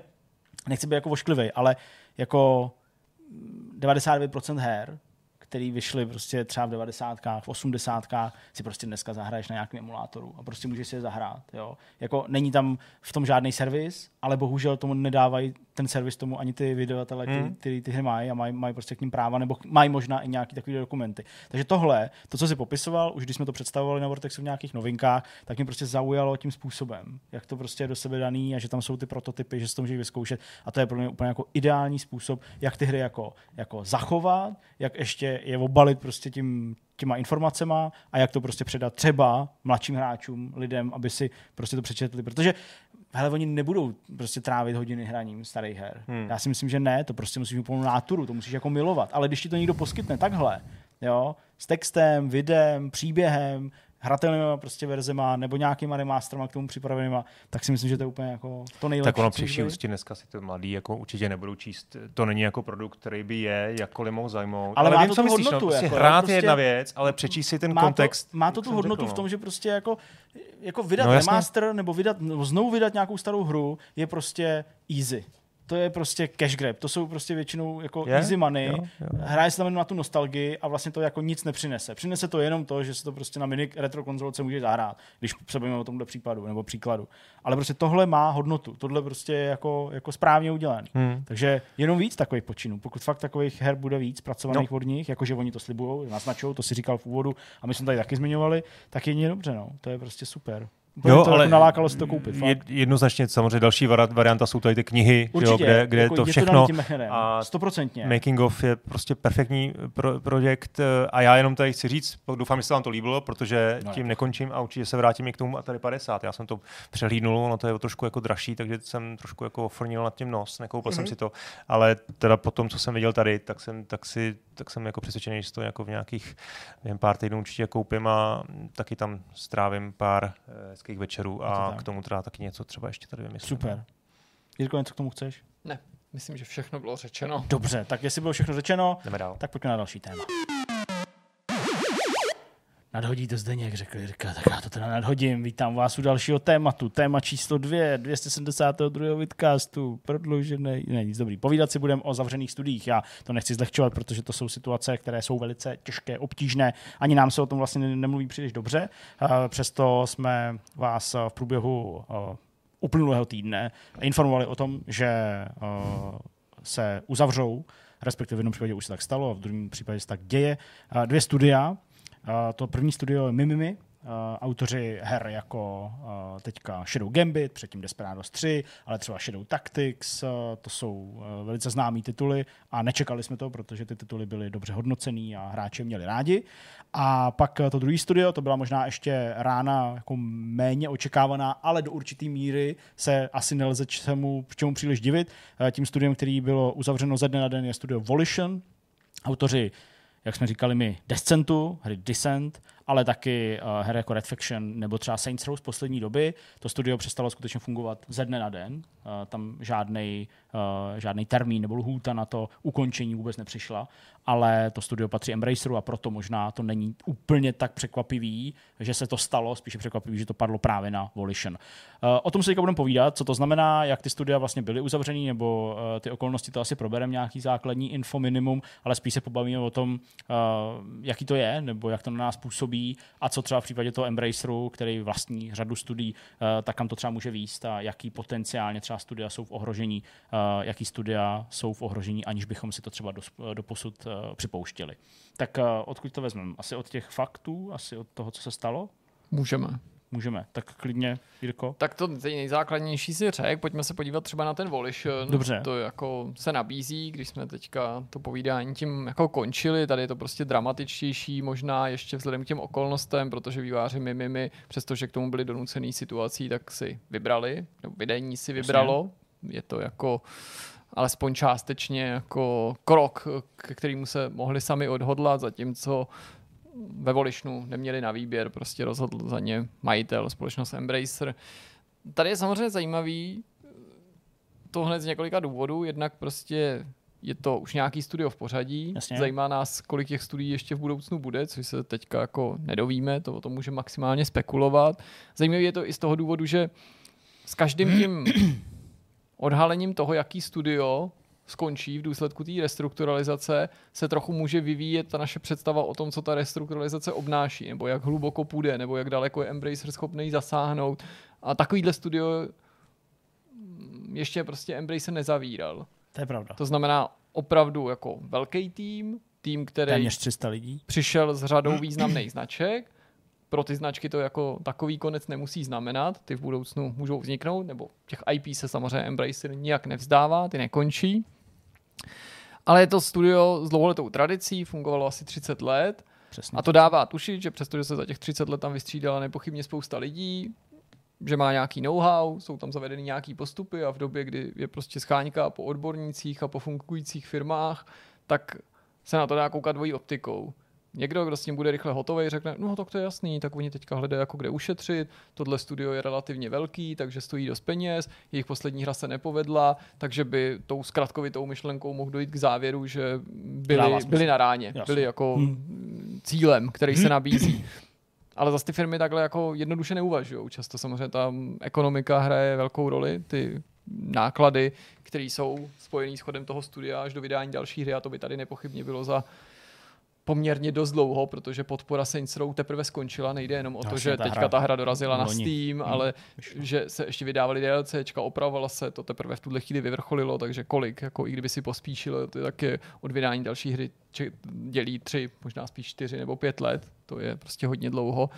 Ale furt je pro mě osobně docela překvapivý, skoro až šokující, že se Embracer vz- vzdá a zbaví takového studia. Tedy fungujícího, přestože s nějakým vroubkem, protože to studio přece, ano, říká se, že jo, nejen v tomhle odvětví jsi tak dobrý, jak, poslední, jak dobrý je tvůj poslední projekt, ale jako přece tak jednoduše to nevidíme, tak dvojrozměrně. No, Spousta jasně. studií má na kontě nebo v tom, v, tom, v tom portfoliu nějakou nepovedenou hru nebo zkrátka hru, která třeba i mohla být povedenější, ale neprodávala se dobře. Tak to je jedna věc. No a potom druhý, co mě fascinuje, že se neobjevil nějaký investor nebo někdo, kdo by to studio koupil. Já nechci říct, že se to Embracer nepokusil prodat, protože to nevíme. Možná se to pokusil prodat a nikdo to nechtěl koupit. Nebo možná nabídl Embracer zaměstnancům studia, aby pokračovali, a, nebo zaměstnancům studia, vedení studia, Hmm, aby se hmm. pokusilo osamostatnit, aby se pokusilo najít nějakou investici a to se nemuselo povíst. Ale to mě všechno vrací k té úvodní tezi, takže mě spíš zajímá, jak to vnímáte vy, jestli jste byli tak překvapený jako já, nebo ty okolnosti, které k tomu zavření Hmm. vedly, to znamená nutnost restrukturalizovat Embracer a nepovedená poslední hra, byly pro vás mm, jako jednodušším, přímočařejším vysvětlením toho, k čemu došlo. No my jsme tady asi pár měsíců zpátky, když vlastně se mluvilo o tom, nebo došlo k tomu celkem náhlému oznámení nějakých těch negativních výsledků a nutnosti restrukturalizace, tak jsme tady trošku spekulovali, co je, nebo co se, co k čemu dojde a co hlavně bude potřeba udělat. A myslím, že jsme se nějak shodli, nebo víceméně tady z toho, jako, nebo aspoň možná ode mě padlo, že jsem si myslel, že z toho bude muset, jako, že to bude muset být docela radikální řez. To se zatím úplně ne, ne, ne, nepotvrdilo, Minimálně co z množství. eh, těžký co se týče množství, jasně. ale... Ale to může všechno na pozadí probíhat. Přesně, že jo? to Jenom, může že neznáme ty probíhat. výsledky. První věc, co je, myslím si, že to bylo náhlý, minimálně to tak bývá. Bohužel ty, ty lidi v tom studiu se určitě nedozvědí, že hele, za půl roku vás možná zavřeme, jako jak se na to připravte, protože tam bylo třeba na tom webu je pořád vysí jako novinka. Eh, Slavíme 30 let a těšíme se na další roky eh, No, úspěšný, úspěšný Ještě ještě jednou budoucnosti, ještě jednou tolik. Tak to je Ono je to do nějaký smutný. míry pochopitelný, přestože lidsky je to tvrdý, tak eh, když Nemůžeš, to rozhodnutí no. ještě si nepřijal, tak nemůžeš tenhle ten varovný signál do toho studia vysílat, protože by si Hmm. ta firma úplně rozklížela. Já jsem to sám zažil několikrát i třeba v Mafře jako zaměstnanec, se spekulovalo o tom, že se zavře nějaký médium, ve který jsem jako působil a to mělo úplně jako zničující následky na tu jako pracovní morálku, protože ty zaměstnanci jako byli úplně paralizovaní tou informací a třeba byla jenom neoficiální, že se začalo proslýchat prostě na chodbách, že třeba denní, ve kterém jsme byli, eh, že má končit nebo že tam hmm. má dojít k nějakým jako výrazným redukcím. Hmm. Já mám pocit, že když se zavíral level, nebo zavíral v Burdě, když to koupili, že Ondra Průša a tak dále, tak myslím, že to taky bylo tak rychlé, že vlastně oni ještě stihli zastavit uh, tisk těch, uh, toho vydání, který mělo víc v tom květnu nebo dubnu, nebo co to bylo za měsíc, aby do toho vrazili tu obálku, že to asi nějak dva měsíce nebude vycházet, nebo tři, než, než, než ta obálka. No, tam bylo nějaký, že tam se nechal nějaký vklad dát, vklad, no. jako že kvůli, kvůli předplaty nebo něco. To bylo no, vlastně přesně. do hotového čísla. To přesně, bylo, no. že už to, takže to taky bylo vlastně jako, že my jsme to nepřipravovali během té uzávěrky, no. my jsme to neměli to PDF nikde připravený, jo, v kombinaci prostě tím, že bychom věděli, že už to prostě uh, nebudeme dělat další měsíc. Na druhou stranu docela dost měsíců se žilo v atmosférou, že no, se to, to a to taky přesně docela negativně ovlivnilo ten, jasně, ten chod, jasně. jako, že samozřejmě ty lidi pracují dál, tak jsou jako profesionálové a ne, ne, nepověsí na to, konto to nářavík, ale někdo odejde, přesně, může někdo odejít, protože, a to se mimochodem v té mafře stalo taky, že někdo jako nechce týden co týden chodit do práce v atmosféře, že, že možná skončíme, tak se jako rozhodne ten krok udělat Přesně, dřív, no. to je logický. Jasně tak to byla spíš taková poznámka, že to je samozřejmě jako tvrdý a, a, a že tam teda jako to nikdo určitě nečekal. Co se týče tomu, co jsi říkal, že vlastně se divíš, že to neskusili prodat, tak zaprvé my to nevíme, že jo? No to no, já jsem ale říkal. Nebo, jo, nebo že, že teda vlastně by to byla první věc, která, která by asi se čekala, že to, to. Já si myslím, že to tam možná jako k tomu jako došlo k těm pokusům, nebo zní to jako logicky, eh, čekal bych to, ale ten asset té firmy je jaký? Když ty IPčka teda vlastní, eh, vlastní Embracer, tak asset té firmy jsou prostě lidi a to je zase to, co my nevíme. A jestli, tak my zase nevíme, jestli nevyjednávali jestli... s tím, že to prodají i s těma IPčkama, víš? To zase jako Embracer by možná chtěl jako navýšit eh, hodnotu Přesně, toho tak to je další jo. varianta, ano. A, a, a, jestli tedy asatem té firmy hlavním jsou lidi, tak to taky může být vlastně vzejít z toho, že prostě si vyberou ty, ty profíky eh, nebo ty, ty, ty lidi, kteří potřebují a ty si jako nechají. Hmm. No ale je to jo. i ta obecná znalost toho, jak dělá open world akce. Vlastně se nepovedla, Saints Row nemusí mít každý rád, ale upřímně řečeno přiznejme si, že Saints Row je jedna z mála her této kategorie, která byla na ploše třeba posledních víc než deseti let vůbec schopná třeba konkurovat GTA. Teď nemluvím o výnosech, Jasně, nemluvím o hmm. absolutních hodnoceních nebo o pověsti, ale hry, jo. přesně, vybavte si to, už od éry 360 minimálně se vždycky čekalo, co Saints Row udělá, protože třeba vyšlo dřív než GTAčko, nebo naopak reagovalo, ty hry taky vycházely častěji, jo. což samozřejmě pro GTA zejména v těch posledních deseti letech platí, čili chci říct jako eh, ten eh, zjevný neúspěch té poslední hry nezměnil to, že ty lidi umí dělat open worldové akce, po kterých je velká poptávka pořád. Jasně. No. Hmm. No. Takže tohle varianta, že, že bych čekal, že možná ty jednotliví lidi eh, budou, budou, budou třeba najdou místo ještě v Embraceru. Další věci, my jsme tady hledali, odkud jsou, Volition. Jasně, jsou z Champaign v Illinois. V Illinois, takže to někde u Chicago, předpokládám, nebo někde, nevím, tam třeba někde zhruba. Jasně.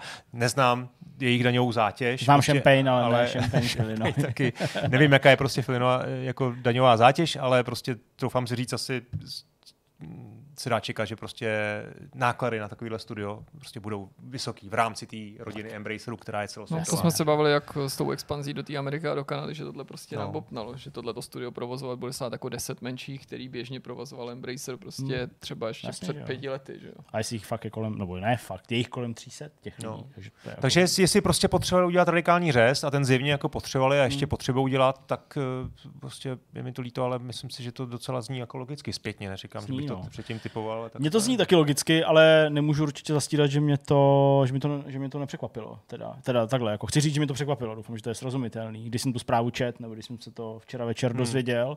Uh, ale jako jo, vlastně rozumím tomu třeba i tak, že oni prostě strávili ten rok uh, opravováním nebo nějakým supportem uh, toho Saints Row, toho posledního Saints Row tím pádem je nepravděpodobný, že by rozběhli vývoj nějakého nového hmm. titulu, což taky mohlo být výhodný pro Embracer v tomhle, že vlastně nezařízli žádnou práci hmm. jako novou. Tam si zřejmě ani nemohl Embracer dovolit to ukončit, protože byl Season Pass, no, takže jasně. oni měli nějakou zodpovědnost no, a taky možná těch 12 měsíců byla nějaká doba hájení, při který Embracer mohl věřit, že se to třeba finančně podaří nakopnout. Což ostatně Lara Force říkal v těch uh, některých finančních Jo, to je vlastně pravda, že to V loňském roce, tak. když to vyšlo a ukázalo se, že to hráči a média příliš nepřijali, jako v pozitivním slova smyslu, že se svých poukazoval na nějaké nedostatky, a tak Embrace se sám komentoval, že se to neprodává tak, jak očekávali, ale že očekáváme, že ta kvalita hry se projeví hmm. a že ty peníze no, prostě že, přitečou. že doufaj, ale bylo že se to- zjevný, že to zklamání Přesně. bylo velký Přesně, a pak už přesně. to ne, neznělo příliš optimisticky. Tak, takže ono je vlastně dost možný, že to rozhodnutí třeba padlo dřív. A já neříkám, že to s tím nesouvisí, naopak, to s tím souvisí velmi a je to něco, co teďka potřebuje Embracer. Ale kdo ví, jaký ty plány v hlavách těch eh, nejvýš postavených lidí Embraceru byly. Třeba to tak prostě bylo, jakože ty úvahy nad tím, ne snad, že bychom už dali rozhodnutí a teďka vy teda rok dělejte, ale my vás pak zavřem, hmm. ale jako nějaký to uvažování nad tím, hele, jako, no, tak jo, prostě tak uvidíme, zkusíme to. A třeba to nebylo, já nevím, nasměrovaný tak, že to zavřou, ale že právě naopak se jako rozhodnou to třeba prodat nebo najít tomu hmm. nějakého kupce a třeba to probíhalo delší dobu. Ale jsou to spekulace, to já jako nemůžu vědět, hmm. uh, jenom bych se tomu asi jako nepodivoval příliš, kdybych se to dozvěděl, nebo kdybych uh, se dozvěděl to, že ty úvahy jednoduše nepřišly v červnu letošního roku tváří v tvář tomu, že investice od Savvy Games Group neprošla a prostě ten jejich celý eh, způsob fungování vzal za svý a už se Hmm. otočili eh, tím očekávaným způsobem, tedy, tedy jako restrukturalizace a zeštihlování. Takže to je určitě něco, co je jako překvapivý, ale ve mně to vyvolalo další otázku. Já rozhodně jako nechci tady prostě jako dělat nějaký vlny a prostě ptát se, jestli takhle může být a někomu něco přát, vůbec ne. Ale tím, že prostě Embrace zavřel velký studio, po té, co dokončilo svůj titul, tak myslím, že to jako hrozí dalším velkým studiím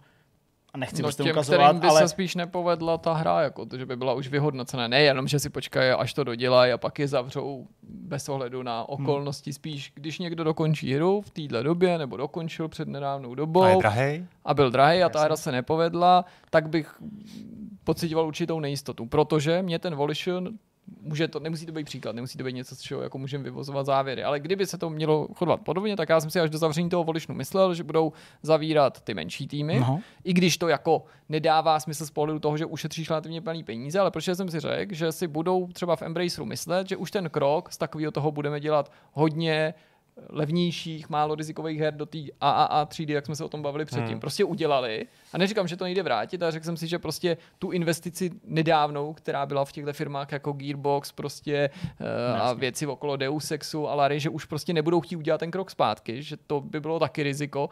A myslel jsem, že vyčistí tu, tu a skutečnost, že jako sáhli do tohohle, by mi naznačovala, že to budou ochotní udělat znova, pokud budou jako cítit, že, že ten projekt prostě jim nepřineslo, co chtějí, protože zřejmě ta potřeba získat ten kapitál nebo ho naopak nevynakládat je větší, než jsem si třeba myslel. A, a pravděpodobně zavíráním těch menších studiích prostě neušetříš tolik peněz. No.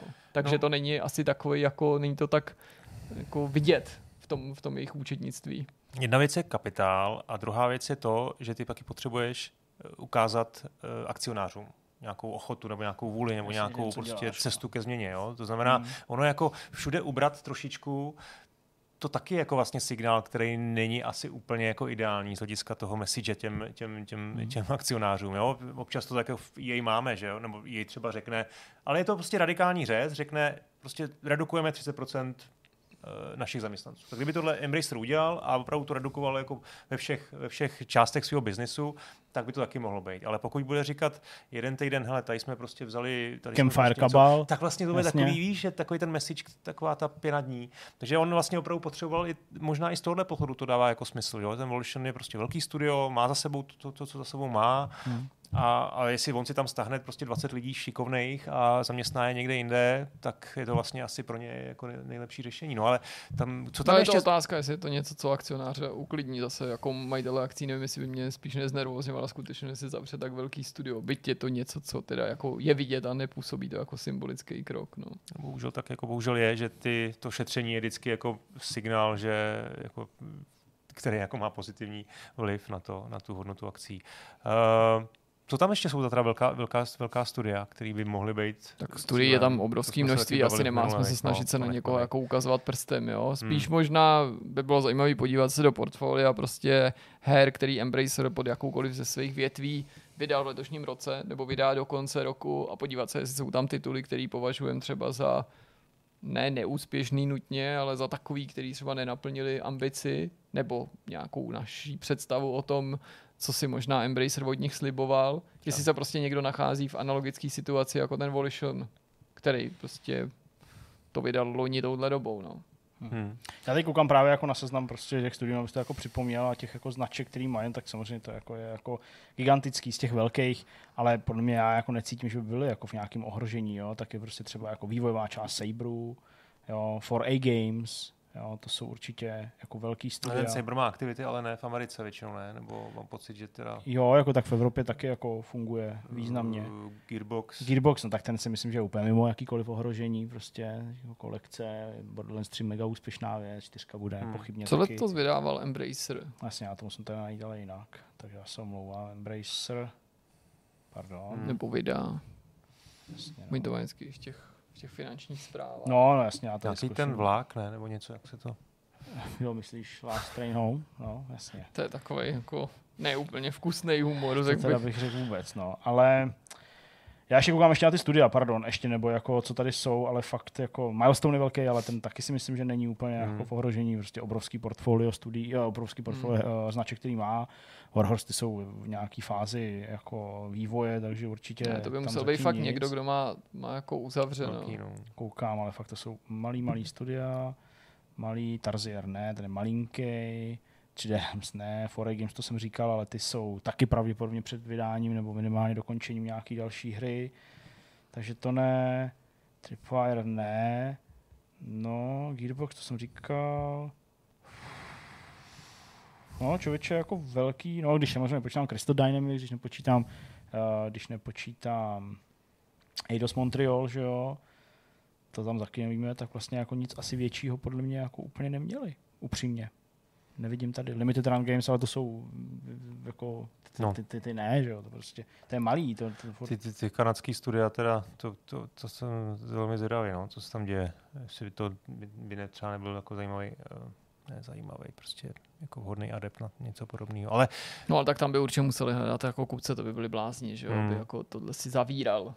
Jako, před, jako to ani ty- nebudu říkat, ani ty nezbaví peníze- se prostě mm, Eidos Montreal No, jasně. a, a to jsou, oni podle si musí nechat samozřejmě jako studia i větší, ať už to je podpora prostě pána prstenů, o kterým furt mluví, to samozřejmě neznáme, jako to, ale je to samozřejmě uchovávání těch velkých značek, oni prostě jako asi nemůžou si jen tak ostřihnout prostě odborníky, který tady x let dělali Tomb Raidera, nebo prostě jako Deus Exe, to prostě to, to já tako nevidím jako, jako realistický, takže prostě Volition pro mě bylo jako jedno z těch největších, který měli a zároveň prostě bylo v té situaci toho, že měli hotový projekt, no, velký, takže to si myslím, že prostě fakt to asi nejvíc, co mohli udělat a pak teď už to asi musí být zase ty menší. No. Pokud teda se nenajde nějaká, nějaká jako anomálie v tom jejich uvažování nebo minimálně mimo ten vzorec, který jsme tady jako načrtnuli a který nemusí odpovídat jenom tomu, jak se, jak se k tomu Hmm. staví. No tak uvidíme, pojďme teda dál, pojďme já na si teda, no. No, k tomu poslednímu bodám, já si myslím, že ten řez bude ještě, jako, bude ještě hloubš, Ale ale tak, tak že tam tady- něco prostě najde. no to jo, ale zase jako Hele. Že ta idea, že prostě se to nestane, protože prostě to jsou lidi, kteří dělají Tomb Raidera, prostě neznáš to jejich uvažování a ty peníze, které opravdu potřebují nutně ušetřit. Jako třeba zrovna v té ty jo, prostě nevím. jako zní to strašně. Furt přijde, že jako Tomb Raider ve vší úctě k Saints Row, jo, nebo tam do prostě, toho Tomb Raideru ale asi napum, napumpovali peníze Amazon, že jo, který je vydavatelem Hmm. té hry, Přesně, takže vydavatel, tam- tam takže to- tam je pravděpodobný, že tam je investice, navíc Crystal Dynamics, mají Ještě další pomáhají. peníze od Microsoftu, Ano. protože pomáhají prostě s Compulsion, Perfect Dark, takže si myslím, že tohle studio může působit relativně stabilně a To může super, mít no. Jako docela vlastně hodnotný příjmy. ten Eidos jako, myslím Eidos Montreal, Hmm. který měl tak ty zase takhle definovaný nejsou, jako ve smyslu toho, že by prostě měli nějaký projekt, který No by ale někdo financoval. docela dlouho nic nevydali a je vysoce pravděpodobné, že, jsou před od, že dělají odhalením No, prostě jasně, no. nový hry, čili to si myslím, že taky není ten moment, kdy se, Jasně, jako neříkám, že je cílová páska na dohled, ale jasně. není před tebou celý ten vývojový cyklus, takže bych se jako Souhlas. asi toho nechtěl zbavit, pokud by to nebylo nevyhnutelné. Od vydání mm, Kingdom Come Deliverance taky uběhlo spoustu let, takže mm, jako podle ani Warhorse nejsou v tuhle chvíli jako hledáčku nějakého zavření, takže Hmm. prostě mm, jo, jako fakt si myslím, že to budou muset teda být spíš ty menší studia, teď už, jako ve větším množství, jo, než byl ten, Hmm. než, nebo než byl jenom ten kabal, ten No nebo můžou prodávat ty značky, o některé ty značky by někdo mohl mít zájem. Mhm. A to navíc nepůsobí tak zničujícím dojmem, jako když prodáváš studia, že jo, neumím si právě představit, že i kvůli PR by si prodal prostě studia, který si nedávno získal od Square Enix, ale umím si představit, že by mohli prodávat některý z těch velkých značek, protože některý můžou mít hodnotu. Na druhé straně Embracer je jedna z mála firm, která byla v tomhle množství ochotná kupovat často takovýhle retro značky, že jo, tak Jasně. nemá smysl ani jmenovat, ale jako neříkám, že o ně nikdo jiný zájem neměl, to, to by byla samozřejmě lež, ale prostě až nás to šokovalo, co všechno jsou schopní jako koupit, tak nevím, kolik je tu zájemců o namátkou věci jako Alone in the Dark a teď myslím tu IP. To asi ukáže i ta hra. No dobrá, tak eh, víc tady toho asi nevymyslíme, protože nevidíme dovnitř, bohužel, tak eh, snad se zase eh, poodhalí nějaký další způsoby uvažování Embraceru, ale bylo tady i to druhý studio, to teda nesouvisí s Embracerem a ta situace je jiná, jak už Irka jasně předeslal, bavíme se o studiu Mimimi Productions, no Mimimi Games, pardon. To je studio, který tedy stálo za těma hrama, jak jsem zmiňoval v úvodu, do specifický žánr z těch taktických, taktických strategií. A tohle studio se rozhodlo, že skončí, ale na základě vlastního rozhodnutí rozhodnutí zakladatelů, kteří prostě usoudili, že jim to nepřináší tolik peněz, aby byli schopni financovat vývoj dalších projektů. Lomeno už se nechtěli po několikátý znovu pouštět do toho, hádám, asi dost nepříjemného a nejistého schánění investorů na další projekt nebo doplňování těch financí k těm svým vlastním, aby vůbec byli schopni to, to vyvinout. A Mimimi Productions, pardon, Mimimi Games tedy skončí tam je samozřejmě čerstvě vydaný Shadow Gambit. Oni slíbili, že tedy budou držet nějaký support, že dokonce plánují i nový obsah takže je jasný, že nějakou dobu ještě budou fungovat, nebo minimálně nějaká část toho studia, ale jak jsem říkal i v novinkách, zase z druhé strany na konci toho příspěvku, bez jakýkoliv legrace, řekli, ozvěte se nám na tuhle adresu, rozprodáváme prostě nábytek, rozprodáváme počítače nebo techniku, takže je dost jasný, že asi velkou část nebo značnou část těch vývářů, zaměstnanců propustí a že tam fakt zůstane jenom nějaký, nějaký jako shadow gambit tým, který to prostě dotáhne a tady ten konec může přijít prostě do konce roku, něco takového. Takže to je zvláštní situace a právě tam oni házeli takové ty otázky, eh, které by mohli hráči položit, jako proč jste se nesnažili udělat jiný žánr. Nepadlo tam, myslím, jako snažili jste se uh, najít kupce pro vás, pro vaše studio. Jak tohle vnímáte vy? My jsme se o tom bavili s Jirkou trochu, tak Honzo, jak to působí na tebe? No, já tady budu asi trošku jako naivní, no. ale můj názor je, že tohle vůbec nebylo o penězích. A že jsem to Fakt? tam jako mezi řádkama, on tady teda ten Tak jasně, ten oni tam odstavec. častokrát mluvili o tom, že prostě uh, balans no, dokonce života. jsem jako, no, dokonce jsem v nějaký diskuzi někde v nějakém vývojářském fóru jsem, jsem tam jako zaznamenal, že oni dostali 2 miliony od uh, německého fondu na ano, ten Gambit. označili to za investici, ve které by to nevzniklo. Tak, takže Aha. nemyslím si, to jasně, ta hra vyšla teda téměř těsně proti Baldur's Gate, jestli se nepletu. Bylo no, to prostě, někdy jo, jo. prostě na přelomu. Prostě tam to asi bylo dost brutální, že si to prý Údajně si to teda koupil lidí, ale jako téměř nikdo to nehrál. Ale to já si myslím, že no. tohle bych ale já tohle bych bude mít tohle mi zase přijde trochu no. jako kec, jo, jakože prostě jako, ne, tak jako, jako ten, to ten pozornost. Ten neskončil no. kvůli, kvůli Baldur's no, Gate. Tak, ne, ne, ne. tak, to jsem rozhodně nechtěl říct. Jenom, měsíc, chtěl jsem to jako říct, aby to tady padlo, že teda jako oni vlastně i kdyby to teď nemělo dobrý prodej, tak je tam prostě výhled. Je tam prostě naděje té hry a myslím si, že Longtail prostě by měla. Ale já si prostě myslím fakt, že ten... ten... No počkej, to může být hra, kterou si prodá už na začátku kupuje málo lidí a může si se prodávat dlouho, ale jako jo, teď jako já nespochybnuju kvality té hry nebo toho studia, ale jako ten long tail to, to, to skoro naznačuje takový to, jako, že to pak bude nějaký hidden gem, který vystřelí. Jo? Já myslím, že tady docela realisticky to vedení naznačilo, že, nebo já to tak chápu, že prostě původní prodeje nebyly nic moc a i kdyby se to prodávalo jako dlouhodobě, tak ne ve smyslu, že, že se to zvedne, ale prostě z těch jako nepříliš vysokých. Jo, to, okay, prostě... to, to nerozporu. Já prostě fakt si myslím z toho, co jsem četl v tom jejich oznámení je, že a znovu říkám, asi jsem v tomhle naivní, Měl jsem z toho pocit, že se rozhodli, protože prostě už to nechtěli podstupovat ten náročný vývoj. Uh, oni tam zmínili ty, ty well-being, že jo, tak to tam bylo. Jo, přesně. jo, to tam určitě řeší. Já si myslím, že hrálo uh, jako velmi důležitou roli, jenom si myslím, že to bylo víc spojený s těma penězma i kvůli tomu, že jim to přinášelo další vrstvu stresu. Ne, že vy skončili jo. jenom protože omrzel vývoj her, ale že no. si dali dvě a dvě dohromady, to znamená stres. Stres, Jasně. který je při každém vývoji a ještě napalený stres jo, se skáním tak, peněz, tak si řekli prostě, že jim to za to nestojí. Já no. tomu jako úplně maximálně rozumím. Jo. Já jako mám pocit, že se do tohohle totálně dokážu empaticky vcítit, že se asi jako ocitneš v situaci, kdy to miluješ, prostě chceš pro to udělat všechno, si říkáš a pak vlastně zjistíš, že úplně všechno jako, nebo úplně všechno obětovat nechceš, že prostě ty věci můžou mít i nějaký jako vyšší smysl, takže jako Proč Takže ne? A o to, je, o to je to vlastně smutnější, no, že ten herní průmysl je dneska vlastně takhle takhle jako hmm. demanding, no, takhle jako vlastně náročný na, na ty kariéry osobní.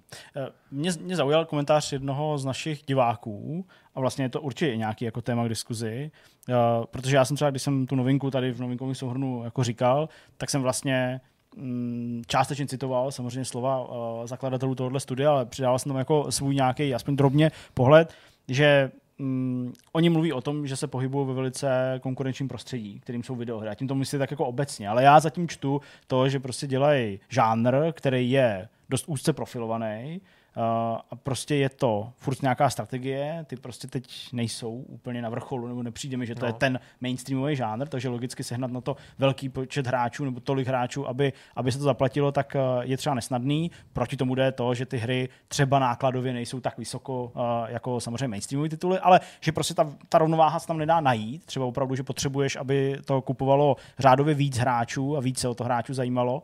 A právě ten náš divák, a já se teda mluvám, protože se nepamatuju, kdo to zmiňoval přesně, tak právě napsal, teďka jste měli nedávno prostě hostem rozhovoru člověka, který vede tým, uh, jehož hra je velmi úzce specializovaná. A tím myslel Pavla Šebora, myslel tím SCS a myslel tím Traky. Jo, jenomže, a tím já vlastně chci na tomhle místě oponovat, protože jsem na ten komentář nějak myslím neodpovídal, klidně mi veďte z omilu, ale za mě, jako ty traky jsou mnohem mainstreamovější a oslovují podle mě mnohem širší publikum, než prostě strategie. To je úplně bez debat, už kvůli tomu, že traky jsou možná, eh, se zdají níž z pohledu jako hardcore hráčů videoher, ale ty traky od SCS hraje mraky lidí, kteří naopak nehrajou hry nebo se nepovažují za jo. nějaký super hráče, Já to ale hodně. nehráči běžně nehrajou hry, jako vydávali Mimimi. No, přesně. I když by samozřejmě teoreticky mohl taky jako mít komunitu, prostě No prostě zkrátka, dobře, prostě jasně, jako to srovnání prostě podle mě není jako nespravedlivý, jako ne, ne, nevychází to jako ze správného předpokladu, jaká je ta tvorba. No. Hmm. Samozřejmě můžou existovat studia, které jsou jako úzce vyprofilovaný a ještě navíc dělají hry, které jsou ještě víc mimo mainstream. Takový tady máme nějaký prostě, ale to jsou taky často one hit wonder indie věci, které prostě vybuchnou hmm. na Steamu a ono, jo, zkrátka dobře, když to vezmu kolem dokola, ale to je právě to, že už se z toho žánru ten mainstream stal a žánru, který je na první pohled mega nepřístupný. Bavíme se logicky o From Software a o řečech typu, řečích typu Elden Ring udělalo prostě 130 lidí, jo tak to jako evokuje, že jsou vlastně malí a vlastně dělají jako úzký žánr, ale to platilo podle mě jako 15 let dozadu. To platilo, nebo, nebo když vyšla Dark Souls Teď, když prostě 1, 2, internet nebo... takhle jako pulzuje v momentě, kdy má vít Elden Ring, tak to zase není jako správný přirovnání. To prostě úplně překročilo tu brutálně níž, jako, nebo ten, ten brutálně níž prostě stín a vlastně se z toho stal ten mainstream, protože jako no a navíc dělali, ty hráči to jako chtějí prostě a, a jich hrozně moc. Jako. Videohry prostě Mnohem 15, dý, možná jasně, 20 let předtím, než přišli Souls-like věci. No jasně, zkoušeli spoustu, a, jasně. A, a prostě nebyl jejich jako existence taky spojená jenom s tím, jestli hry typu Demon Souls nebo Dark Souls uspějou. Jo? Kdyby jo. se ukázalo, že nevybuchne tady tenhle ten uh, pozitivní granát v podobě zájmu o tyhle hry, tak by prostě From Software existoval dál, protože by se vrátili k Armored Core nebo jiným titulům, jiným akcím, který dělali. Jo? Takže prostě zatímco tady ta existence skutečně byla spojená s hmm. jedním typem konkrétní hry. Je tak, no. Na mě to bylo fakt jako až příliš překvapivý, že se k něčemu takovému eh, odhodlali a když jsem tu zprávu čet, tak jsem nejdřív prošel takovým vývojem, jako jsem jako nechápal, říkám si proč, to vlastně úspěch má, taky jsem si pokládal tu otázku, proč jste to nechtěli prodat, nebo jestli se nenašel někdo, kdo by to koupil. Na to jsme se tady tak jako odpověděli, jo, částečně s Jirkou, nevím, jak to vidíš, Honzo, ty, ale že prostě zatím možná mohlo být i to, že jako uh, dám stranu stres a nutnost chránit finance, ale možná trochu i jako zdravý ego, nebo jako spíš zájem uh, nebejt na někom závislý, jako dělat si to fakt po svým a když vidím, že musím, pro někoho to třeba tak může být, já nevím, ale když vidím jako tu variantu, že mě někdo koupí a teď jako najednou budeš větším či menším jako vazalem nějakého, nějakého vydavatele. A nechci, aby to znělo jako pejorativně, ale prostě přece jako už nad sebou máš nějakou další strukturu, která ti vlastně jako do nějaký míry přece jenom trochu rozkazuje, co máš dělat, nebo minimálně schvaluje tvoje kroky, že to prostě nechceš. Že jo, to, je něco, co jsi vlastně jako, to, o čem jako... jsem mluvil, o tom, kolik jsi toho ochotný udělat, aby ten svůj sen jako Jasně. udržel naživo. A někdo, a já tomu naprosto věřím, to mi ani nepřijde nějaký extrémní případ. Prostě na jedné straně třeba z různých důvodů, ať už jsou víc osobní nebo prostě finanční, není to schopen utáhnout ten sám. To nemusí být jenom studio, to může být jakýkoliv druh projektu, podnikání. A na druhou stranu by ti ale řekl, že druhou cestou pro něj není nechat se koupit, že on nechce to, to radši to jako zavře. Hm. Jo, Ale, ale třeba zavře jako se zdviženou hlavou, takhle po vydání úspěšné hry, nenechá za sebou dluhy, A to- jo, prostě se relativně třeba i tím, že jako nevypráskáš na tom poslední peníze a že prostě odejdeš, co já vím, jako třeba prostě Lidem chtějí dáš úplně změnit odstupný, působiště prostě a chtějí jako prostě normálně to si odpočinout jo? a zároveň nekončí tak, že na tom vydření poslední korunu a nechtí svůj Hmm. poslední projekt vydat, že se nepovede nebo nepovede moc a že budou ještě prostě v dluzích nebo, nebo tak tohle možná si i tohle za- zahrálo roli, že si prostě ty Jasně. zakladatelé řekli, hele, tohle jako už nějakou dobu v- uvažujeme o exitu, teď jsme si tady spočítali tabulky, to nepochybně dávno udělali už před vydáním téhle hry, co by, by dělali dalšího, vůbec nám to nevychází, tak není lepší, než jako jen tak tak se pustit do další a možná to vyjde, možná ne, teďka odejít, prostě blbý, jako samozřejmě, prostě ráči budou smutný, budeme se- muset prostě se rozloučit s lidma, ale my prostě odejdeme s povedenou hrou nebo posledním povedeným titulem a neodejdeme s dluhama. To mi přijde jako, jako dobrý exit point. Hm. Hm, já si myslím, že to vlastně Okay, ta, ta diskuze o tom, proč nezměnili žánr, to je prostě asi z hlediska hráčů pochopitelná, proč to neprodali, prostě taky jako samozřejmě otázka, která jako je na místě položit. Já si myslím, že prostě co měli prodat, jako, jo, to, pokud se nepletu, to studio má 30 nebo 40 lidí, No, jo, E, vlastně ta, ten asset zase jsou ty lidi plus ty majitele, ty by tam museli zůstat, jo. A hele, já jsem si tady schválně jenom hodil do překladače jenom ten jeden stavec, prostě za mě to prostě říká všechno. Zá, práce na stále ambicioznějších hrách, které jsme věnovali posledních deset a půl roku našeho života, se vybrala velkou osobní daň pro nás i naše rodiny. E, po vydání hry Shadow Gambit jsme se rozhodli, že je ten správný čas upřednostit naše blaho a stáhnout brzdu, jako, pardon, Deeple, jo, upřednostit naše blaho a stáhnout, stáhnout brzdu místo, abychom se upsali dalšímu mnohaletému produkčnímu cyklu. Takže prostě hm.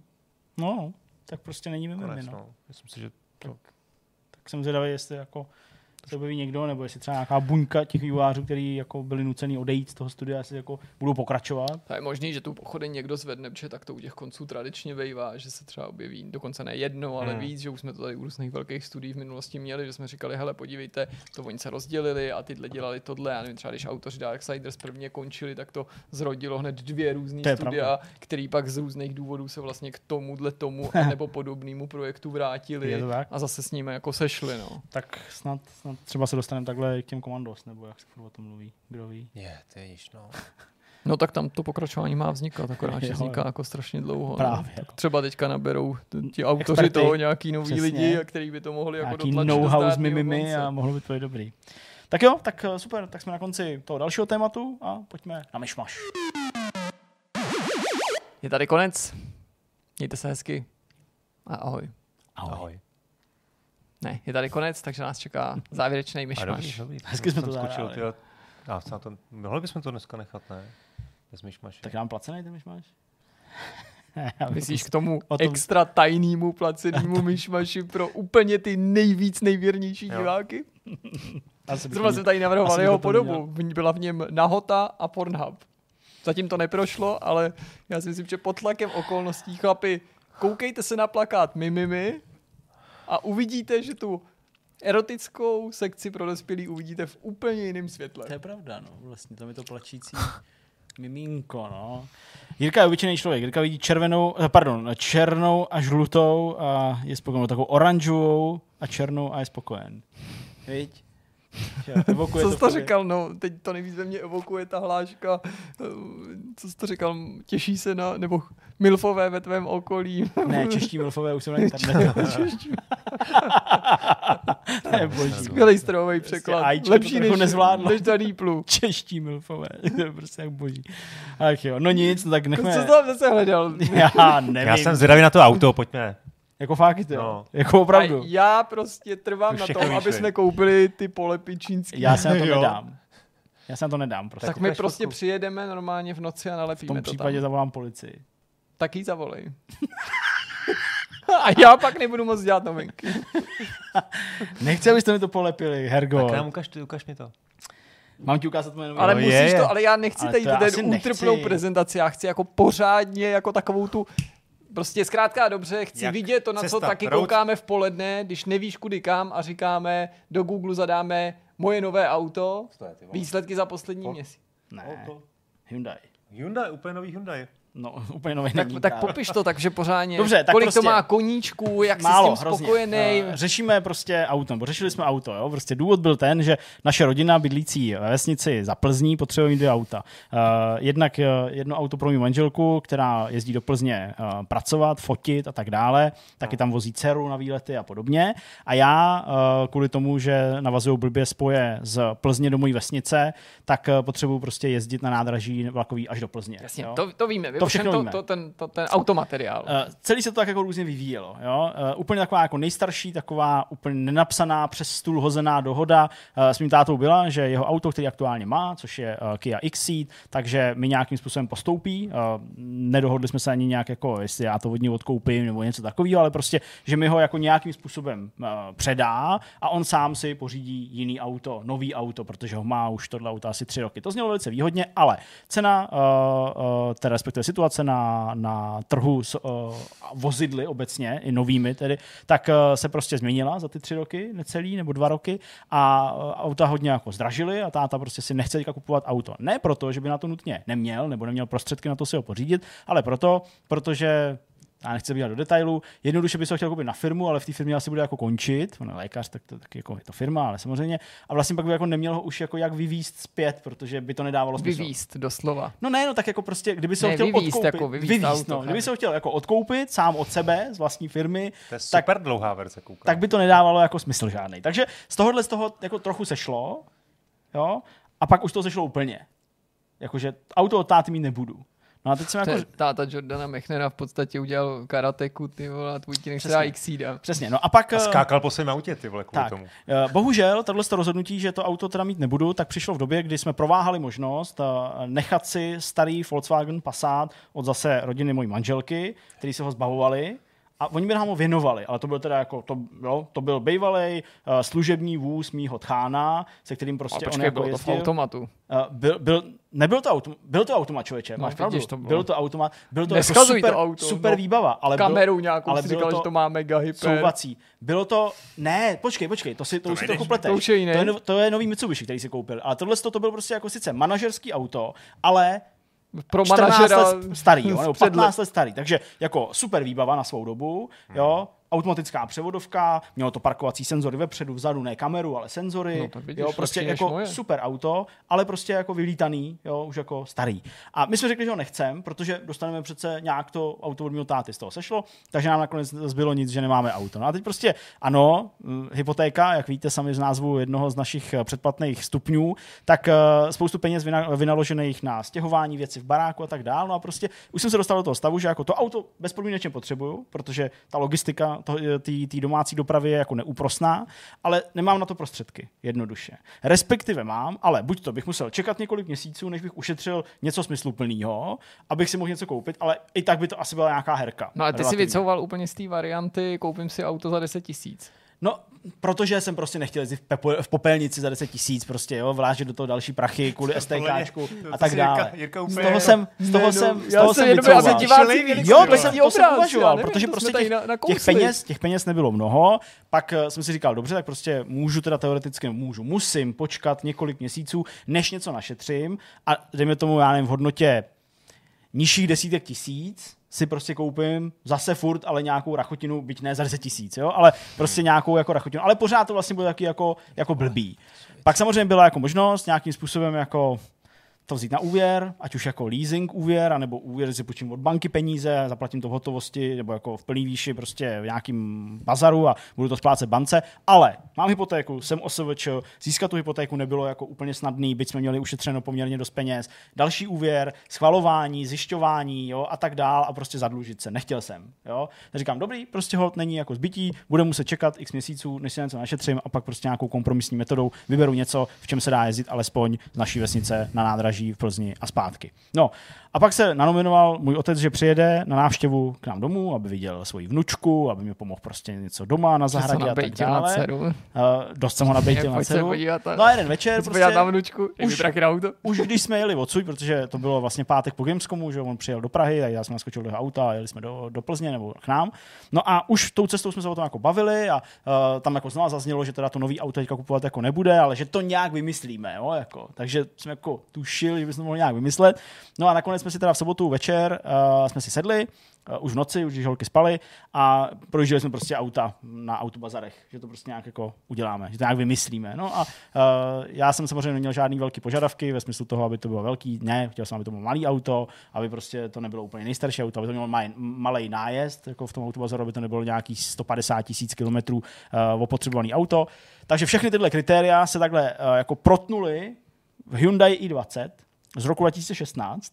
Já jsem doufal, že budeš prostě ten průkopník tady naši, 40... naší, naší skupiny, Ne. našich, naší, naší tady redakce a koupíš ten MG, aby jsme konečně zjistili, jaký jsou ty čínský To by auta. Znova jsme to měli, už jsme znamenalo to měli zadlužit se, to by znova znamenalo, znamenalo Ale prostě úvěr. Jako, mohl jsem mít novou káru, ale prostě to, ta, ta, ta, daň za to, nebo ta, ta cena za to, a teď nemyslím ta cena jako těch peněz, ta je lákavá, protože MG stojí relativně málo, ale ta cena jako za to celý, za to, že to podstoupím, by byla příliš vysoká.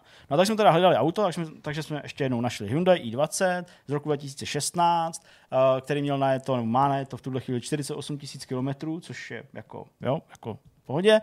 A jako snoubilo se tam i to, že se mi to auto jako vysloveně nehnusilo, když jsem se na ně podíval. Když to řeknu takhle. Řekneš, ty jo, možná, já, jestli jsou tady někdo z Jižní Koreje, mohl by prosím vás navrhnout Ecolay trailer Hyundai i20 auto, které se vám úplně nehnusí. Vysloveně nehnusí. Nenavaluje se mi prostě. Vlastně bych mohl říct, že se mi docela líbilo, upřímně. Jo, jakože eh, ten facelift, myslím, Když je v z- garáži z roku a ta je 2015. zavřená. Ne, ne, ne. Eh, Z toho roku 2015 tuším, že to bylo takhle změněný, že 2014 ještě ne, 2015 už jo. No a tak prostě eh, to proběhlo celý strašně rychle. Vlastně jsem ani netušil, že takhle rychle může proběhnout. Eh, Ještě v tu noc, kdy jsme to našli a líbilo se nám to, ta cena, to ani nemusím říkat, ale prostě bylo to lehce přes 100 tisíc, tak eh, eh, jsem tam zarezervoval prostě něco, jako nezávazně rezervovat, bla, bla, bla. Volali mi ráno v 8, že to auto stojí v Čestlicích, uh, jestli to teda chci převízt do Plzně. Já říkám, jo, chci ho převízt do Plzně, jel jsem do Plzně, zaplatit nějakou zálohu. Uh, tam mi teda řekli, že to ještě dneska přivezou a že mi dají vědět. Řeknu, Okay, no, dobrý, no. Tak mi dali odpoledne vědět a já se na to chci podívat. No, tak jsem si sehnal automechanika, ke kterému vozím svoje auto, on jel společně se mnou, za to velký dík samozřejmě. Uh, projel nějakou diagnostiku, obješli jsme to auto, zjistili jsme teda nějaký jako drobný kosmetický nedostatky, které třeba nebyly úplně patrný z toho inzerátu, ale nic drastického, bych řekl. Uh, sledali jsme, že to auto nebylo bouraný, uh, že prostě bylo v nějakých garančních servisních opravách, nebo opravách, eh, servisech, pardon, a že jako vevnitř třeba vypadá, nebo že vevnitř nejeví v podstatě téměř žádný známky nějakého opotřebení, čemuž odpovídá i ten nájezd a tak dál. Jediný co, já nevím, prostě nižší, nižší uh, na napětí na baterce bylo, nebo něco takového, protože to asi někde stálo delší dobu, takže, takže po nějakých bazarech, takže to mě nějak jako nestresovalo a mm, nevím, kontrolka prostě eh, na huštění pneumatiky přední pravý, nevím, z nějakého důvodu jako svítí, ale to je prostě bolest jako různých aut a vizuálně i uh, pomocí prostě uh, toho, jak se jmenuje, kompresoru, jako zjistil, že to kolo neuchází a že má prostě uh, tlak, jaký má mít, takže kontrolka prostě ukazuje, ale jako neukazuje nic, co by odpovídalo realitě. A to byly v podstatě jako jediný nějaký vady, jo. Je tam mírně promášnutý plech někde u zadních, uh, u zadních uh, dveří, a myslím, že takovou jako simulací možné havárie, která není popsaná nikde v žádných papírech,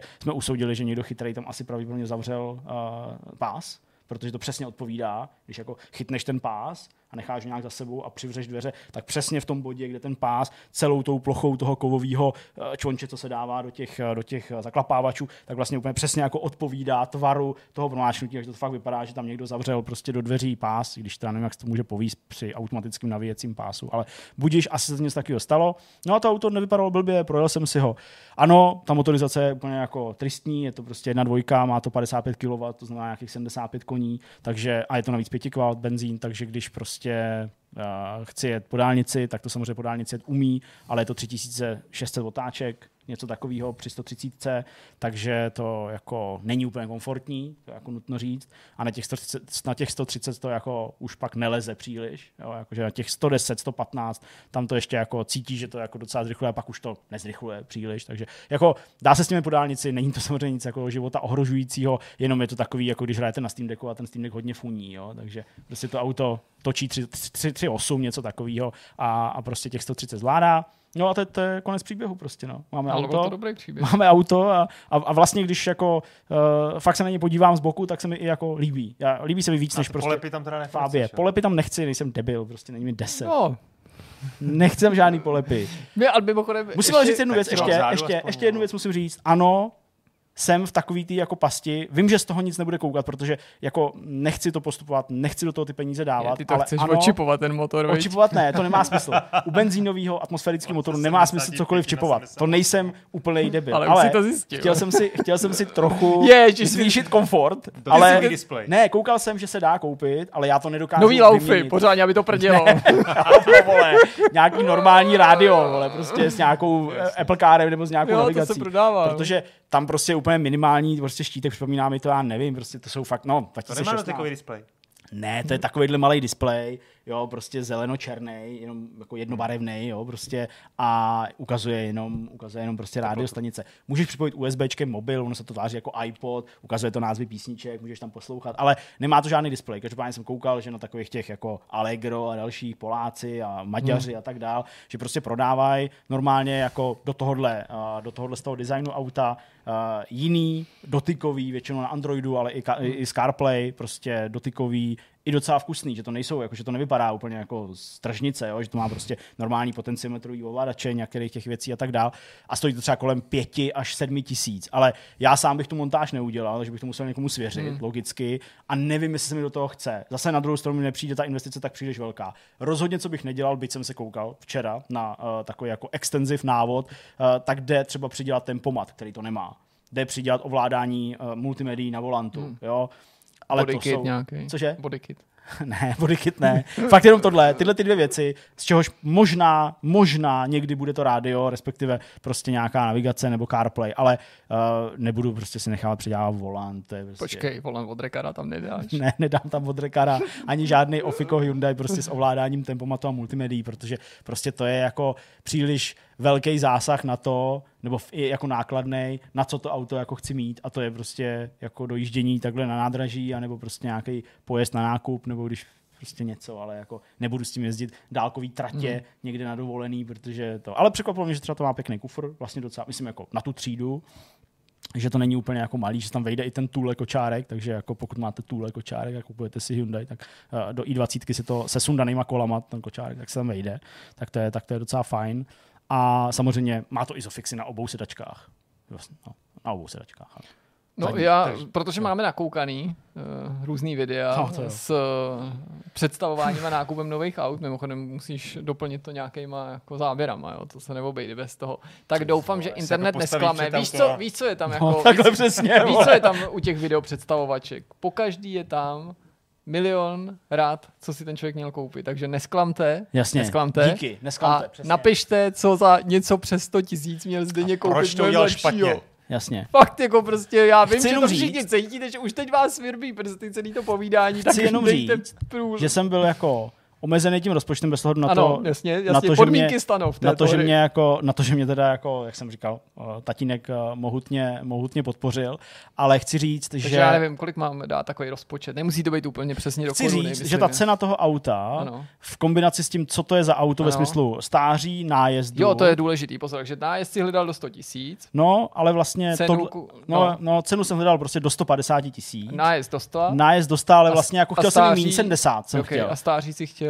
No, pět let, šest let, něco No, takového. tak Nakonec to bylo 2,16. Máte jako já, to zadaný. Já, já, to vím, že to bylo nakonec 7, ale chci jenom říct, a tím to jako chci ukončit, že my jsme ten večer s tátou prostě při pivečku pěkně prošli stovky aut. Jo, nechci říkat tisíce, ale stovky aut určitě. Jo, prostě mnoho a mnoho stránek aut. A tohle byla anomálie. Dosud nevím proč. Čekám, co se mi tam vysype na tom autě, co tam je za skrytou nějakou vadu, protože tohle byla naprostá anomálie v porovnání s tím, co vlevo Možná a to vpravo. prodával Embracer. Možná. Co vlevo a vpravo, jo, když tak řeknu, prostě v blízký uh, vzdálenosti schodil od tohohle skal, inzerátu seřazeno podle ceny, co se tam nacházelo za auta. Tohle byla naprostá anomálie, jo, takže, A takže byl si v pokušení, jenom chápu, že teda tenhle vyšel nejlíp, ale jako teďka, když pominu ty objektivní okolnosti, byl tam ještě jiný jako kandidát, který se opakovaně objeval. Nejde mi o konkrétní auto, spíš o značku nebo model. jo, Jestli tě jako lákal ještě jiný typ, byť teda se tam nesešly ty věci, bylo ty tam třeba požadavky. strašně nějakých starých Meganů, Mhm. který se mi k smrti nelíbí a prostě bych v tom nechtěl jezdit. Hmm. Tomu se říkalo opravdová limuzína, on vynikal totiž tím, že ten Megan v té jedné generaci byl hodně cenově dostupný. Nevím, jak je to No. teďka. Vím, že a to je že, prostě a... nějaký srandovní malý kola, No, Tak je na on to tam není moc takový hezký, jako divný no. auto, prostě, který ano, je to jako limuzína, ale vlastně to vypadá úplně hrozně. Takže to jsem jako nechtěl. A pak tam ještě byl, ještě, ještě tam myslím, no bylo tam samozřejmě těžká, těžký zástup různých fábií, Hmm. ale překvapilo mě, jak jsou drahý. Že vlastně jako v téhle cenové relaci to byly fábie s nájezdem přes 100 tisíc, jo, jako prostě Hmm. to, jako a fakt, jako viděl jsi na nich, že jako se v nich těch 100 tisíc, 110 tisíc fakt jako strávilo jako, jako na fest, jo, že to prostě byly hnusný interiéry a tak dále. Tady interiér, já chápu, že vyčistit jde všechno, ale interiér tohohle auto, co jsem si koupil, tak jako, jako A působí... to po nějakém důchodci, takový ten nákup Hele, snů, jak se to vždycky řeší, říkali. jak já Já to nevím. Mustang po důchodci. Já to nevím, je to druhý majitel. Dneska mi přišel techničák, takže neznám jména těch lidí, Hmm. který toto, ale vůbec bych se nedivil, i když to je těžký odhalit. Že, a teď já to nechci, jako, aby to znělo jako legračně, ale prostě uměl bych si představit, že to třeba je pozůstalost po nějakém důchodci, který to odkázal třeba svýmu jako mm, prostě dítěti nebo, nebo nějakému vnukovi nebo něco takového, nebo vnučce, to je fuk, a ti to prostě chtěli prodat. Takže to na ně přešlo, to je ten druhý majitel, a pak to chtěli prodat. Jo, tak si to nějak jako vykládám, hmm. protože to auto vevnitř je prostě jako na zadních sedadlech, tam, tam nikdo neseděl. Jo? Sedalo spolujezdce, prostě málo. Jo? Prostě fakt to jako vidí, že to jako není jako vůbec nějak potřebovaný. Jo? Takže, takže ano, může to být umně vyčištěný, krásně, ale uh, tak to prostě je. No a dost, protože tím jsem vyčerpal tady celý take, takže se mějte krásně a nashledanou. Ne? Nic takovýho. No, No, byl to dobrý příběh, stálo a, to za to. A, a víc neřeknu, protože stejně víc nemám, takže tohle byl jediný, jediná věc, kterou jsem si do No to chápu, že to připravil. věnoval tomu spoustu Tak. času. Těšíme se na vaše tipy. No, moc se těším na vaše typy. Tak Ano. jo, tak se mějte. Ne, povídejte vy, co máte, hoši. No jo. Tak eh, já nevím, já toho taky nemám moc, protože to byl fakt takový hektický týden, V tom ale... jste lízali z rány, jo? Trošku. Já nevím. No to jsme si nelízali. To jsme rány právě moc prostě nelízali, byl jako náročný týden, takže Ok. nebyl ani čas nějak Jo. lízat si nějaký rány. Čas na jakýkoliv lízání. No, nic, pardon. A já jsem Lízátka, že jo. rozkoukal s Magdalenou planetu opic. Já už jsem ji párkrát viděl. Je prostě hustý. Šestiletá holčička prostě kouká na planetu. Starou. No jasně, no, jakou jinou. Kterou jako, jinou? jakou jinou. To je snad jasný. A mně se líbila já jsem jí nedávno upřímně. ukázal, Několik. i shodou okolností, že jsou ty nové verze, ukázal jsem jí, jako, ty, na ty jsme nekoukali, ale v trailerech, jako, aby to jako viděla, že byla ta nová od Tima Bartna, ale že to už je taky 20 let a teď ty nový a na to my samozřejmě nekoukáme. No, prostě mm, máme tři za sebou, teďka jsme trochu přerušili, protože jsme jako nestíhali a obveselovali jsme se něčím jiným. Ale dobrý, jako prostě hrozně mě to jako fascinuje sledovat to s ní, že jo, když jí překvapí všechny ty věci, které tě při sledování nejen prvního dílu Planety Opic mají překvapit, ale samozřejmě i u té dvojky a trojky, ono je tam spousta těch vlastně šokujících momentů, nebo minimálně snaha eh, šokovat toho diváka, přestože konec jedničky je zcela mimořádný v tomhle ohledu, tak to je skvělý sledovat to s někým, kdo díky svýmu věku je zcela nepopsaným listem papíru a neměl možnost to nikdy dřív vidět a setkat se s tím. A taky mě samozřejmě mimořádně těší to, že je ve věku, kdy si něco takového můžu sledovat, i když je to zároveň takový jako hořkosladký pocit, protože je to teda dost hlasitá připomínka, eh, jak hrozně rychle roste, jak prostě vyrostla, protože eh, to není vážně tak dlouho, kdy sledovala pořady úplně bez, bez příběhu. No, já sám si to děsně užívám, že zdaleka to teda není jenom nějaký domácí sociální experiment na šestiletým dítěti, jak stráví planetu opic, ale pustil jsem jí to mimo jiné z toho důvodu, že jsem si ji chtěl připomenout. Řadu let jsem ji neviděl, ale pořád platí, že to patří teda mezi mý nejoblíbenější vědecko-fantastické série a kdyby teda jako moje srdíčko už od dětství netlouklo pro Star Trek a ten nebyl tím číslem jedna, tak si dokážu představit, že vedle Duny nebo Vetřelce by to úplně klidně mohla být planeta opic. Jsem svýho času vzpomínal, myslím, v prvním díle našeho seriálu, že jsem rozjel nový seroš na Vortexu právě o hrách inspirovaných planetou opic, že ta moje vášeň eh, šla tak daleko, nebo jde, ale teď už to není, nebo jsem řadu let neviděl, že jsem měl nakoukaný, že i ten seriál, respektive ty televizní filmy, které z toho vznikly a to jsem to ani nesledoval s nějakým jako sebezapřením, ale zdaleka jen- nejen ten lore byl důvodem, proč jsem to chtěl všechno dokoukat. No a byl jsem tím, i tím výsledkem vlastně příjemně překvapený, že po té pauze pár let, tak jsem samozřejmě taky trochu jako si klad otázku, co můžu očekávat. Do značné míry si ten člověk příběh pamatuje, ale ne úplně třeba tu náladu, nebo to, jak dlouhý jsou některé ty scény. A jako ve zkoušce časem to obstálo už dávno, takže to tady nemá smysl Hmm. jako zdůrazňovat, ale prostě tyjo, na rok 68 je to teda jako neuvěřitelná podívaná a zdaleka nejen kvůli těm maskám, ale celkový koncepci, byť jsou tam samozřejmě věci, které jsou až lehce úsměvný nebo takový překonaný, že je to až taková jako protiválečná, protijaderná agitka, místem mi to přišlo až nepříjemný, jako dítě jsem to příliš nevnímal, Mhm. tím nechci říct, že ty myšlenky nejsou jako správný, které zatím jsou, ale je to trochu jako ovlivněný válkou ve Větnamu doslova, nebo samozřejmě napětím během studené války a těma věcma, který uh, i prostě hnutím hippies a podobně, takovým tím jako um, antimilitarismem, řekněme, což samozřejmě není nic, co bych jako odmítal, ale někdy jsou ty scény v důsledku toho až komický, nebo nechtěně komický, mm. že třeba Charlton Heston je velmi dobrý herec, samozřejmě tu postavu toho astronauta Taylora oživil jako tak, že se i na ní dneska hezky kouká, ale někdy teda, když tam jako spílá těm lidem, nebo jako se podivuje těm událostem, nebo i třeba v té dvojce, kde to navazuje, tak je to místy až skoro takový jako úsměvný, to bědování nad tou jako skažeností toho moderního světa, té společnosti, která jako je nepoučitelná, zničí sama sebe. Samozřejmě ten astronaut v té dvojce to jede podobným způsobem a pak ta sekta těch eh, jako přeživších lidí, co, co jsou jako ukrytý vlastně v tom podzemním městě a uctívají tam tu jadernou bombu, nebo tak ty jsou jako taky prostě hustí, jakože je to až jako komický, jak jsou vybarvený jako takový ty jako maximální, maximální antagonisti. No rozhodně to s ní jako plánu dokoukat celý, tím spíš, že jako eh, samozřejmě kvalita těch filmů postupně klesá, ale to myslím, že jí tolik vadit nebude. Nám spíš hraje do karet, že překonala třeba jako, já nevím, první třetinu té jedničky, kde se skoro nic Jasně, jako neděje, takže když zvládla to, tak ty další části už jsou svým způsobem podle mě její jako optikou stravitelnější. Jak jsem zvědavý, co tomu jako bude říkat a vlastně mě docela baví, že i když eh, zatím z ní nevymámím nějaký eh, super sofistikovaný dojmy, že by mi neřekla, jaký to bylo nebo jak se jí to líbilo, ale samozřejmě tím jako příliš nehloubá nad tím zážitkem, tak jako baví mě, že se s ní můžu jako pobavit o tom, jestli jí to překvapilo, co jí překvapilo, co si jako myslela o těch postavách, samozřejmě na mnohem jako jednodušší úrovni, než by se zbavil s dospělým, jako, že jestli jako se jí někdo zdál jako od počátku podezřelej a tak, tak to je dobrý, no. Ale jak říkám, současně je to taková fakt jako připomínka toho, jak to hrozně rychle utíká, tak teďka jsem z toho takový jako melancholický lesk, lehcej s ohledem na to, že dneska je 1. září, 4. září v pondělí, kdy půjde tenhle vidcast, tak jde první do školy, do první třídy, tak mi přijde, že to prostě hmm. fakt letí a že jako pro ní je to taková Těší jako, se, asi, velká, jo, ona se těší ohromně, to je jasný. To je jasný. No, takže jsme se jí to snažili i různě jako zpříjemnit, byť ona se těší, aby měla nějaký zážitky z toho léta. To byl ten Gibraltar, jak už jsem o tom mluvil předtím. A teďka jsme udělali takovou jako věc, že ten minulý víkend jsme šli jako na loď v Praze, na nějaký jako takovou tu loď se jezdí prostě po Vltavě, což mi vždycky přišlo jako taková typická jako turistická past ale to je možná jako nehezký termín, prostě atrakce pro turisty, která je drahá, už několikrát jsme o tom uvažovali při různých příležitostech, třeba když jsme byli v muzeu Karla Zemana na kampě, protože tam to taky je trošku spojený s tou expozicí.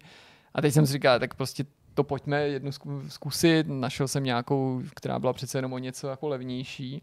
No a hrozně se mi to líbilo. Hmm. Já jsem tím velmi příjemně potěšený. Cena se mi samozřejmě jako zamlouvala o poznání míň, ale jako 50-minutová pěkná plavba po Vltavě s, se zajímavým výkladem, který jednak šel do sluchátek, tam si samozřejmě vybral jazykovou verzi, takže včetně češtiny a pak ještě se zábavnějším výkladem eh, pana kormidelníka, který teda musí být zřejmě tátou standy řezáče, protože úplně plynule přecházel mezi asi třema světovými jazykama v rámci jedné věty. Ne mezi větama, to jsem úplně jako koukal, ale s jistotou, o který si snad řezáč může nechat vzdát. Jo. Takže on prostě v jedné větě jako za sebe navršil prostě anglický, německý a nějaký jako italo-francouzský slovíčka. Prostě to, to bylo prostě, já eh, jsem si úplně říkal, že ten člověk vlastně předvádí, jak by mělo vypadat Esperanto, nebo jak mělo vypadat, jo, prostě, že vytvořil, mluvil jako prostě, vždycky zvolil to slovo, který bylo jako internacionálně nejznámější, případně vytvořil nový, který vzniklo kombinací angličtiny a němčiny, případně jiného jazyku, pokud to bylo nějaký slovo třeba, který je hmm. jako rozšířený díky třeba francouzštině, tak to jsem jako žasnul. A ten výklad jako prostě s naprostou sebejistotou a samozřejmostí jako sypal na všechny ty strany, kde jsme měli takovou internacionální posádku a všichni se tvářili, že jsou jako spokojení a že jako ví, tak buď tam všichni ovládali fakt jako hned několik světových jazyků zároveň, nebo prostě slyšeli vždycky jenom jako každý třetí slovo, nebo rozuměli, Stačí. ale nějak to z toho poskládali, ale jako bylo to hustý. Moc, jako ale jo, legrace stranou, moc se mi to líbilo, prostě dostali jsme nějaký občerstveníčko, což teda trochu jako zmírnilo tu bolest z té ceny, ale bylo to vlastně docela hezký, protože právě protože jsem to považoval vždycky jako turistickou věc a myslím, že ani rodiče mě nikdy na nic takového nevzali, možná tak akorát eh, jako párník, co pluje do mhm. Troji nebo někdy se školou, tak jako uh, třeba po Čertovce se plavit a koukat na to hezky ze spoda a tam koukat, jako kde bydleli Holanovi v chobotničkách a dokonce jsem tam, jsem ani nevěděl, tam u toho i vchodu ty chobotničky jsou, oni Aha. jsou tam prostě jako na takovém plůcku, soška. soška.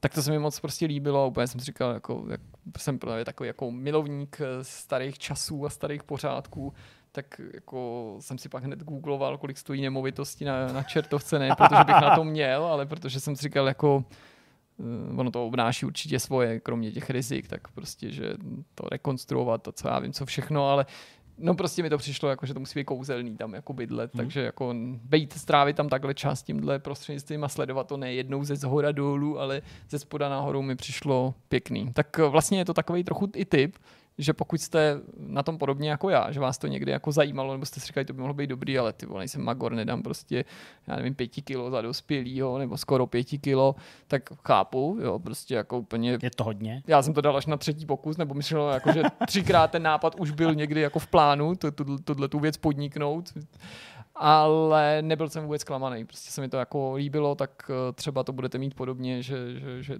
ten, to, co tam zažijete, pak nepůsobí jenom jako pro turisty, no, nebo, nebo jako, jako něco, co z vás má vytáhnout peníze. Hezký to bylo. No a nic, myslím, dalšího nemám, protože jsem neviděl jinak nic jako zásadního, zajímavého, něco, čo, o čem bych vykládal. Prostě takový to jako usínání u něčeho, co dobře znám, asi nechcete slyšet. Prostě jak jsem po 150. sledoval něco, co už jsem dávno viděl. Já jsem tyhle ty průvodce vždycky hrozně obdivoval v Americe, to měli strašně dobře zmáklý. Jestli jste tam byli někdy v nějakých, si v Hollywoodu třeba prostě v, v tom, že nějaký jako... Na žádný nebo, organizovaný nebo v národních akci. parcích, tak vždycky tam člověk musel vlastně jet s nima, tak, tak tomu něco řekli. A tam bylo na tom díž hezký, ty to jako, to by to přijde jako vlastně, že on to tam říká vám, ale on to tam třeba deset let jako budoval. On to jako deset let stavil, ten svůj, ten, tu, svoji, tu svůj performance. No to mě je jasný, no. že to vychází, že, že to ta samozřejmě moc vyplynula i z toho, že ačkoliv jsou ty věty často dost nesmyslný, takže jako jsou tisíckrát zopakovaný no, no, no. prostě. A to je super, no. To, to, v Českách jsem to teda moc nezažil. Fakt to, co jsem zažil v Americe, prostě obyčejného frajera, který si vzal za, za, za, za, volantem jenom mikrofon někde a řekl pár věcí a protože on věděl, že potom prostě budou lidi vystupovat a že mu prostě ten dolar dají, že jo, nebo, nebo třeba pět, tak, tak se snaží snažili. No. OK, já vlastně... No, jednu, jednu věc... You can say octopus over the here, there. Takhle. dobrý, to je dobrý. To je dobrý. dobrý. Uh, co mám pro vás? Já mám, jo, myš, máš jste vevřel email. Ano. Uh, prosím vás, já jsem viděl, normálně jsem si pustil nový Fast. Co je Fast? Rychle Jo, takhle. Jmenuje se to Fast X. To asi teda desátý díl, to chápu dobře? Jo. Protože ty nevím, kolika ty jsem měl naposledy, jestli nějaký čtvrtý, Já pátý. Dvojku. Ty a nevím, co mě teda... Tokyo Drift. No, nevím, co mě k tomu, jako má to 56%. Co tě k tomu pudilo? Co tě k tomu pudilo? No nevím, hele, prostě... A ty viděl jsem to na Apple. Že ti jako já Dokonce jsem to zaplatil, jako jo. Jo, takhle. Nějaký ty, Cože, ty jsi to koupil? No, no. Jako a prostě, proč? nevím, prostě ty jsem si říkal, to tam si nějaký, večer jsem sám doma, jo, že si to, hele, má to 56% na ČSFD. Kolik bys tomu dal? A ty předchozí filmy, no asi tak nějak zhruba, no. jako jo. Ale vlastně jsem z toho jako byl že jsem to dokoukal, jo. Že to, no, tak to, to prostě tak to je účel to splnilo. A je to aspoň trochu o těch autech, nebo už to jako spíš nějaký? Málo, no. no. Jako málo. Tam je to spíš soupoperáková ale... rodina. I když zase jako takhle, a není to ten díl, jak v tom hrála Helen Mirren? Já jsem teď slyšel, že teďka v nějakém z těch novějších vystupuje Já, Helen Mirren. To neznám asi. Ty neznáš Helen Ty neznáš Helen Mirren. Já jsem chtěl pochválit Jasona Mamu, no. který tam hraje vlastně záporáka. Fakt no, A hrozně si to užívá. Má tam takovou, jako, má tam jako kostýmy a hrozně to jako přihrává a je tam takovou jako vděčnou roli docela. Je super. Uh, tak ten se mi líbil. Vin Diesel je prostě takový jako přednafouklý, to, to nevím. Ale no, já jsem poslední tři filmy jsem teda někde jako zaznamenal nějakých, hmm. jo, Tahle, jo. No. Byli tahle, to jsem dokonce ani nepoznal, ale teď, teď jak ji ukazuju, tak... To je jako... úplně super, ty. No, to bylo je, jedna no. z mála věcí, co jsem teďka uvědomil v souvislosti, že jsem 78, jo, ona tam hraje tu starou babičku, no. Uh, tak ono je to takový hrozně jako úplně jako pro jinou generaci, už je to fakt jako pro, pro mladý a tam, jsou, tam se dějí takové věci, které zůstává rozum stát, ale je to samozřejmě jako záměr asi, nebo předpokládám, mě, mě to, no, tak nic. Buď konkrétní, jmenuj. Co jmenuj? Já jenom koukám, kolik je, protože nevím, ne, dobrý, nevím no. na to počítat. Máme ještě čas, jo, no, ještě máme. nemáme světlo. No, tak, tak, co za mě? Hele, tam je třeba dopravní letadlo. Řeknu jednu věc teda, jo, no, jednu scénu, vytáhnu, vytrhnu z kontextu. Je tam dopravní letadlo, ze kterého musí uh, cena John Cena se jmenuje? John Cena. Cena, Cena, no, Cena. Jako. Utéct, tak vleze do pod, do podpalubí. Do podpalubí toho letadla. tam má připravený samozřejmě, celou tu cestu tam tahne takový jako věc, která vypadá jako kajak. Jo, že jedu jako někam na cestu. Jo. Jak táhne sebou On tam, kajak. má, on tam objeví ten, no prostě ho tahne sebou takhle prostě na rameni a je, letěj někam jako, jí, snaží se jako zmizet prostě ze světa. S A kajakem. oni ho tam objevej, tam ho chtějí zabít, V tom to je letadle. jako spoiler, ale předpokládám, Jasně, že už no, lidi vypli. A tak jde do toho podpalubí a z toho, z toho kajaku se vyklube mobilní, no mobilní, no jak se to, no prostě malý letadlo, mini letadlo, do kterého si sednou a teď zjistí, že v tom letadle není, nemá tam palivo. Tak, Tak udělá? veme, Hořčici. co si myslíš, že veme? Chlast. Veme přesně, Ty vodku, pitíčka takový ty malý, pitíčka vodky tam prostě jako naleje a u, u, unikne prostě z toho dopravního letadla v tomhle tom. V tom. Jako James Bond, jako James Bond. Super, no. Potom je tam scéna Tydy, před pár měsíci, tydy. jestli jste viděli, vy jste vlastně neviděli ani jeden z Mission Impossible nový, ne? Ne. Tak, tak tam byl vlastně, že Cruise tam prostě ničil uh, Řím a tady ho teda zničili ještě víc, tady zničili téměř celý, no, tam prostě, no to je jedno. Prostě. prostě rychlá bezcela. Je, a vlastně se mi to, já nevím, z nějakého důvodu jsem se na to jako dokázal napojit a to na to to je v bavilo. pohodě. Jako, tak to není důvod se jako stydět, no. Prostě to jako třeba není první volba. Ale já fakt to jsem jako poslední tři díly jsem Hmm. rozkoukal a dokoukal tak do 20. minuty maximálně. Já si pamatuju, já jsem viděl to, jak tam unikali nějak do toho Mexika, jak tam měli nějakým tím, tím, tím podjezdem a pak je tam nějaký, nějaký ty policajti. Jak to, tak to jsem jediný viděl poslední, jako, ale to nevím, kolikátý byl díl. Netuším. To zní To jako něco no, prostě asi mexická jízda se to jmenovalo. Tak, pak jsem chtěl doporučit, eh, teď jak bylo to mistrovství světla v atletice, tak eh, se objevil, to asi s tím nesouvisí, ale eh, v seriál Neslíchané, to jste asi na Netflixu Jo, jo, jo. zaznamenali, No, tak má spoustu různých dílů, to, tam už jich je asi přes 10 a fakt některý jsou výborný. Tak je tam nový síň hanby, Mhm. a je to o tom, jak kdysi eh, člověk jménem Viktor Conte měl laboratoř Balko, zhruba, no možná začátek tisíciletí zhruba, a dával prostě, a to, to byl- jako neobjevený, se, nebo neodchytitelný, nezachytitelný steroid Mhm. a dával ho atletům. Ty jsou vůbec nejlepší, když nejdou zjistit. A je tam vlastně dokument, kde on jako všem, on vysvětluje tomu světu, že on vlastně nic špatného nedělal. Aha. Že jako všechno bylo v pořádku, že to bylo myšlené, že to byla chyba všech ostatních lidí kolem. Tak to je vtipný. jo. Nejvtipnější na tom je, nebo je to dobrý, je to dobře, dobře udělaný a je tam i agent FBI, který to, no, agent FBI nebo nějaký tý ag, agentury Nějaký jiný, která to v. Americe, vy- no něco takového, asi Já národní bezpečnost to asi nebude, ale Asi ne, jak CIA. asi to byl daňový jako uniky, nebo já nevím, no To myslím, tak byl dobře. daňový. Ne, nebyl to daňový, vlastně- bylo to, byla to CIA. I- IRA nebo IRA, je ten, no to je jedno. NCIS. Tak ten ho samozřejmě chtěl celou dobu strašně jako dostat. A byl to DEA, jako protidrogový? To asi ne. mohlo být. No to je jedno. Tak oni mu tam vybírali prostě, že jo, do- v koše to a všechno. sekuritáci. A nakonec ho prostě, on snad seděl asi měsíc. ty vole. A pak v pohodě. Všechno v pohodě. Ale když novou to mě napadlo, protože jsem zapomněl, ještě jsem to neviděl, je to buď na Netflixu nebo na HBO, je nový nějaký dokument o trojici důchodců, co se připravují na tenisový To turnaj. jsem dneska rozkoukal pro nich pět minut a říkal jsem si, že to, to to je dobrý. luxusně to vypadá. Že to bude dobrý, já jsem No. koukal, jako, že to bude To je fakt... nějaký turnaj 85+, plus, ITF to pořádá, asi je to oficiální turnaj.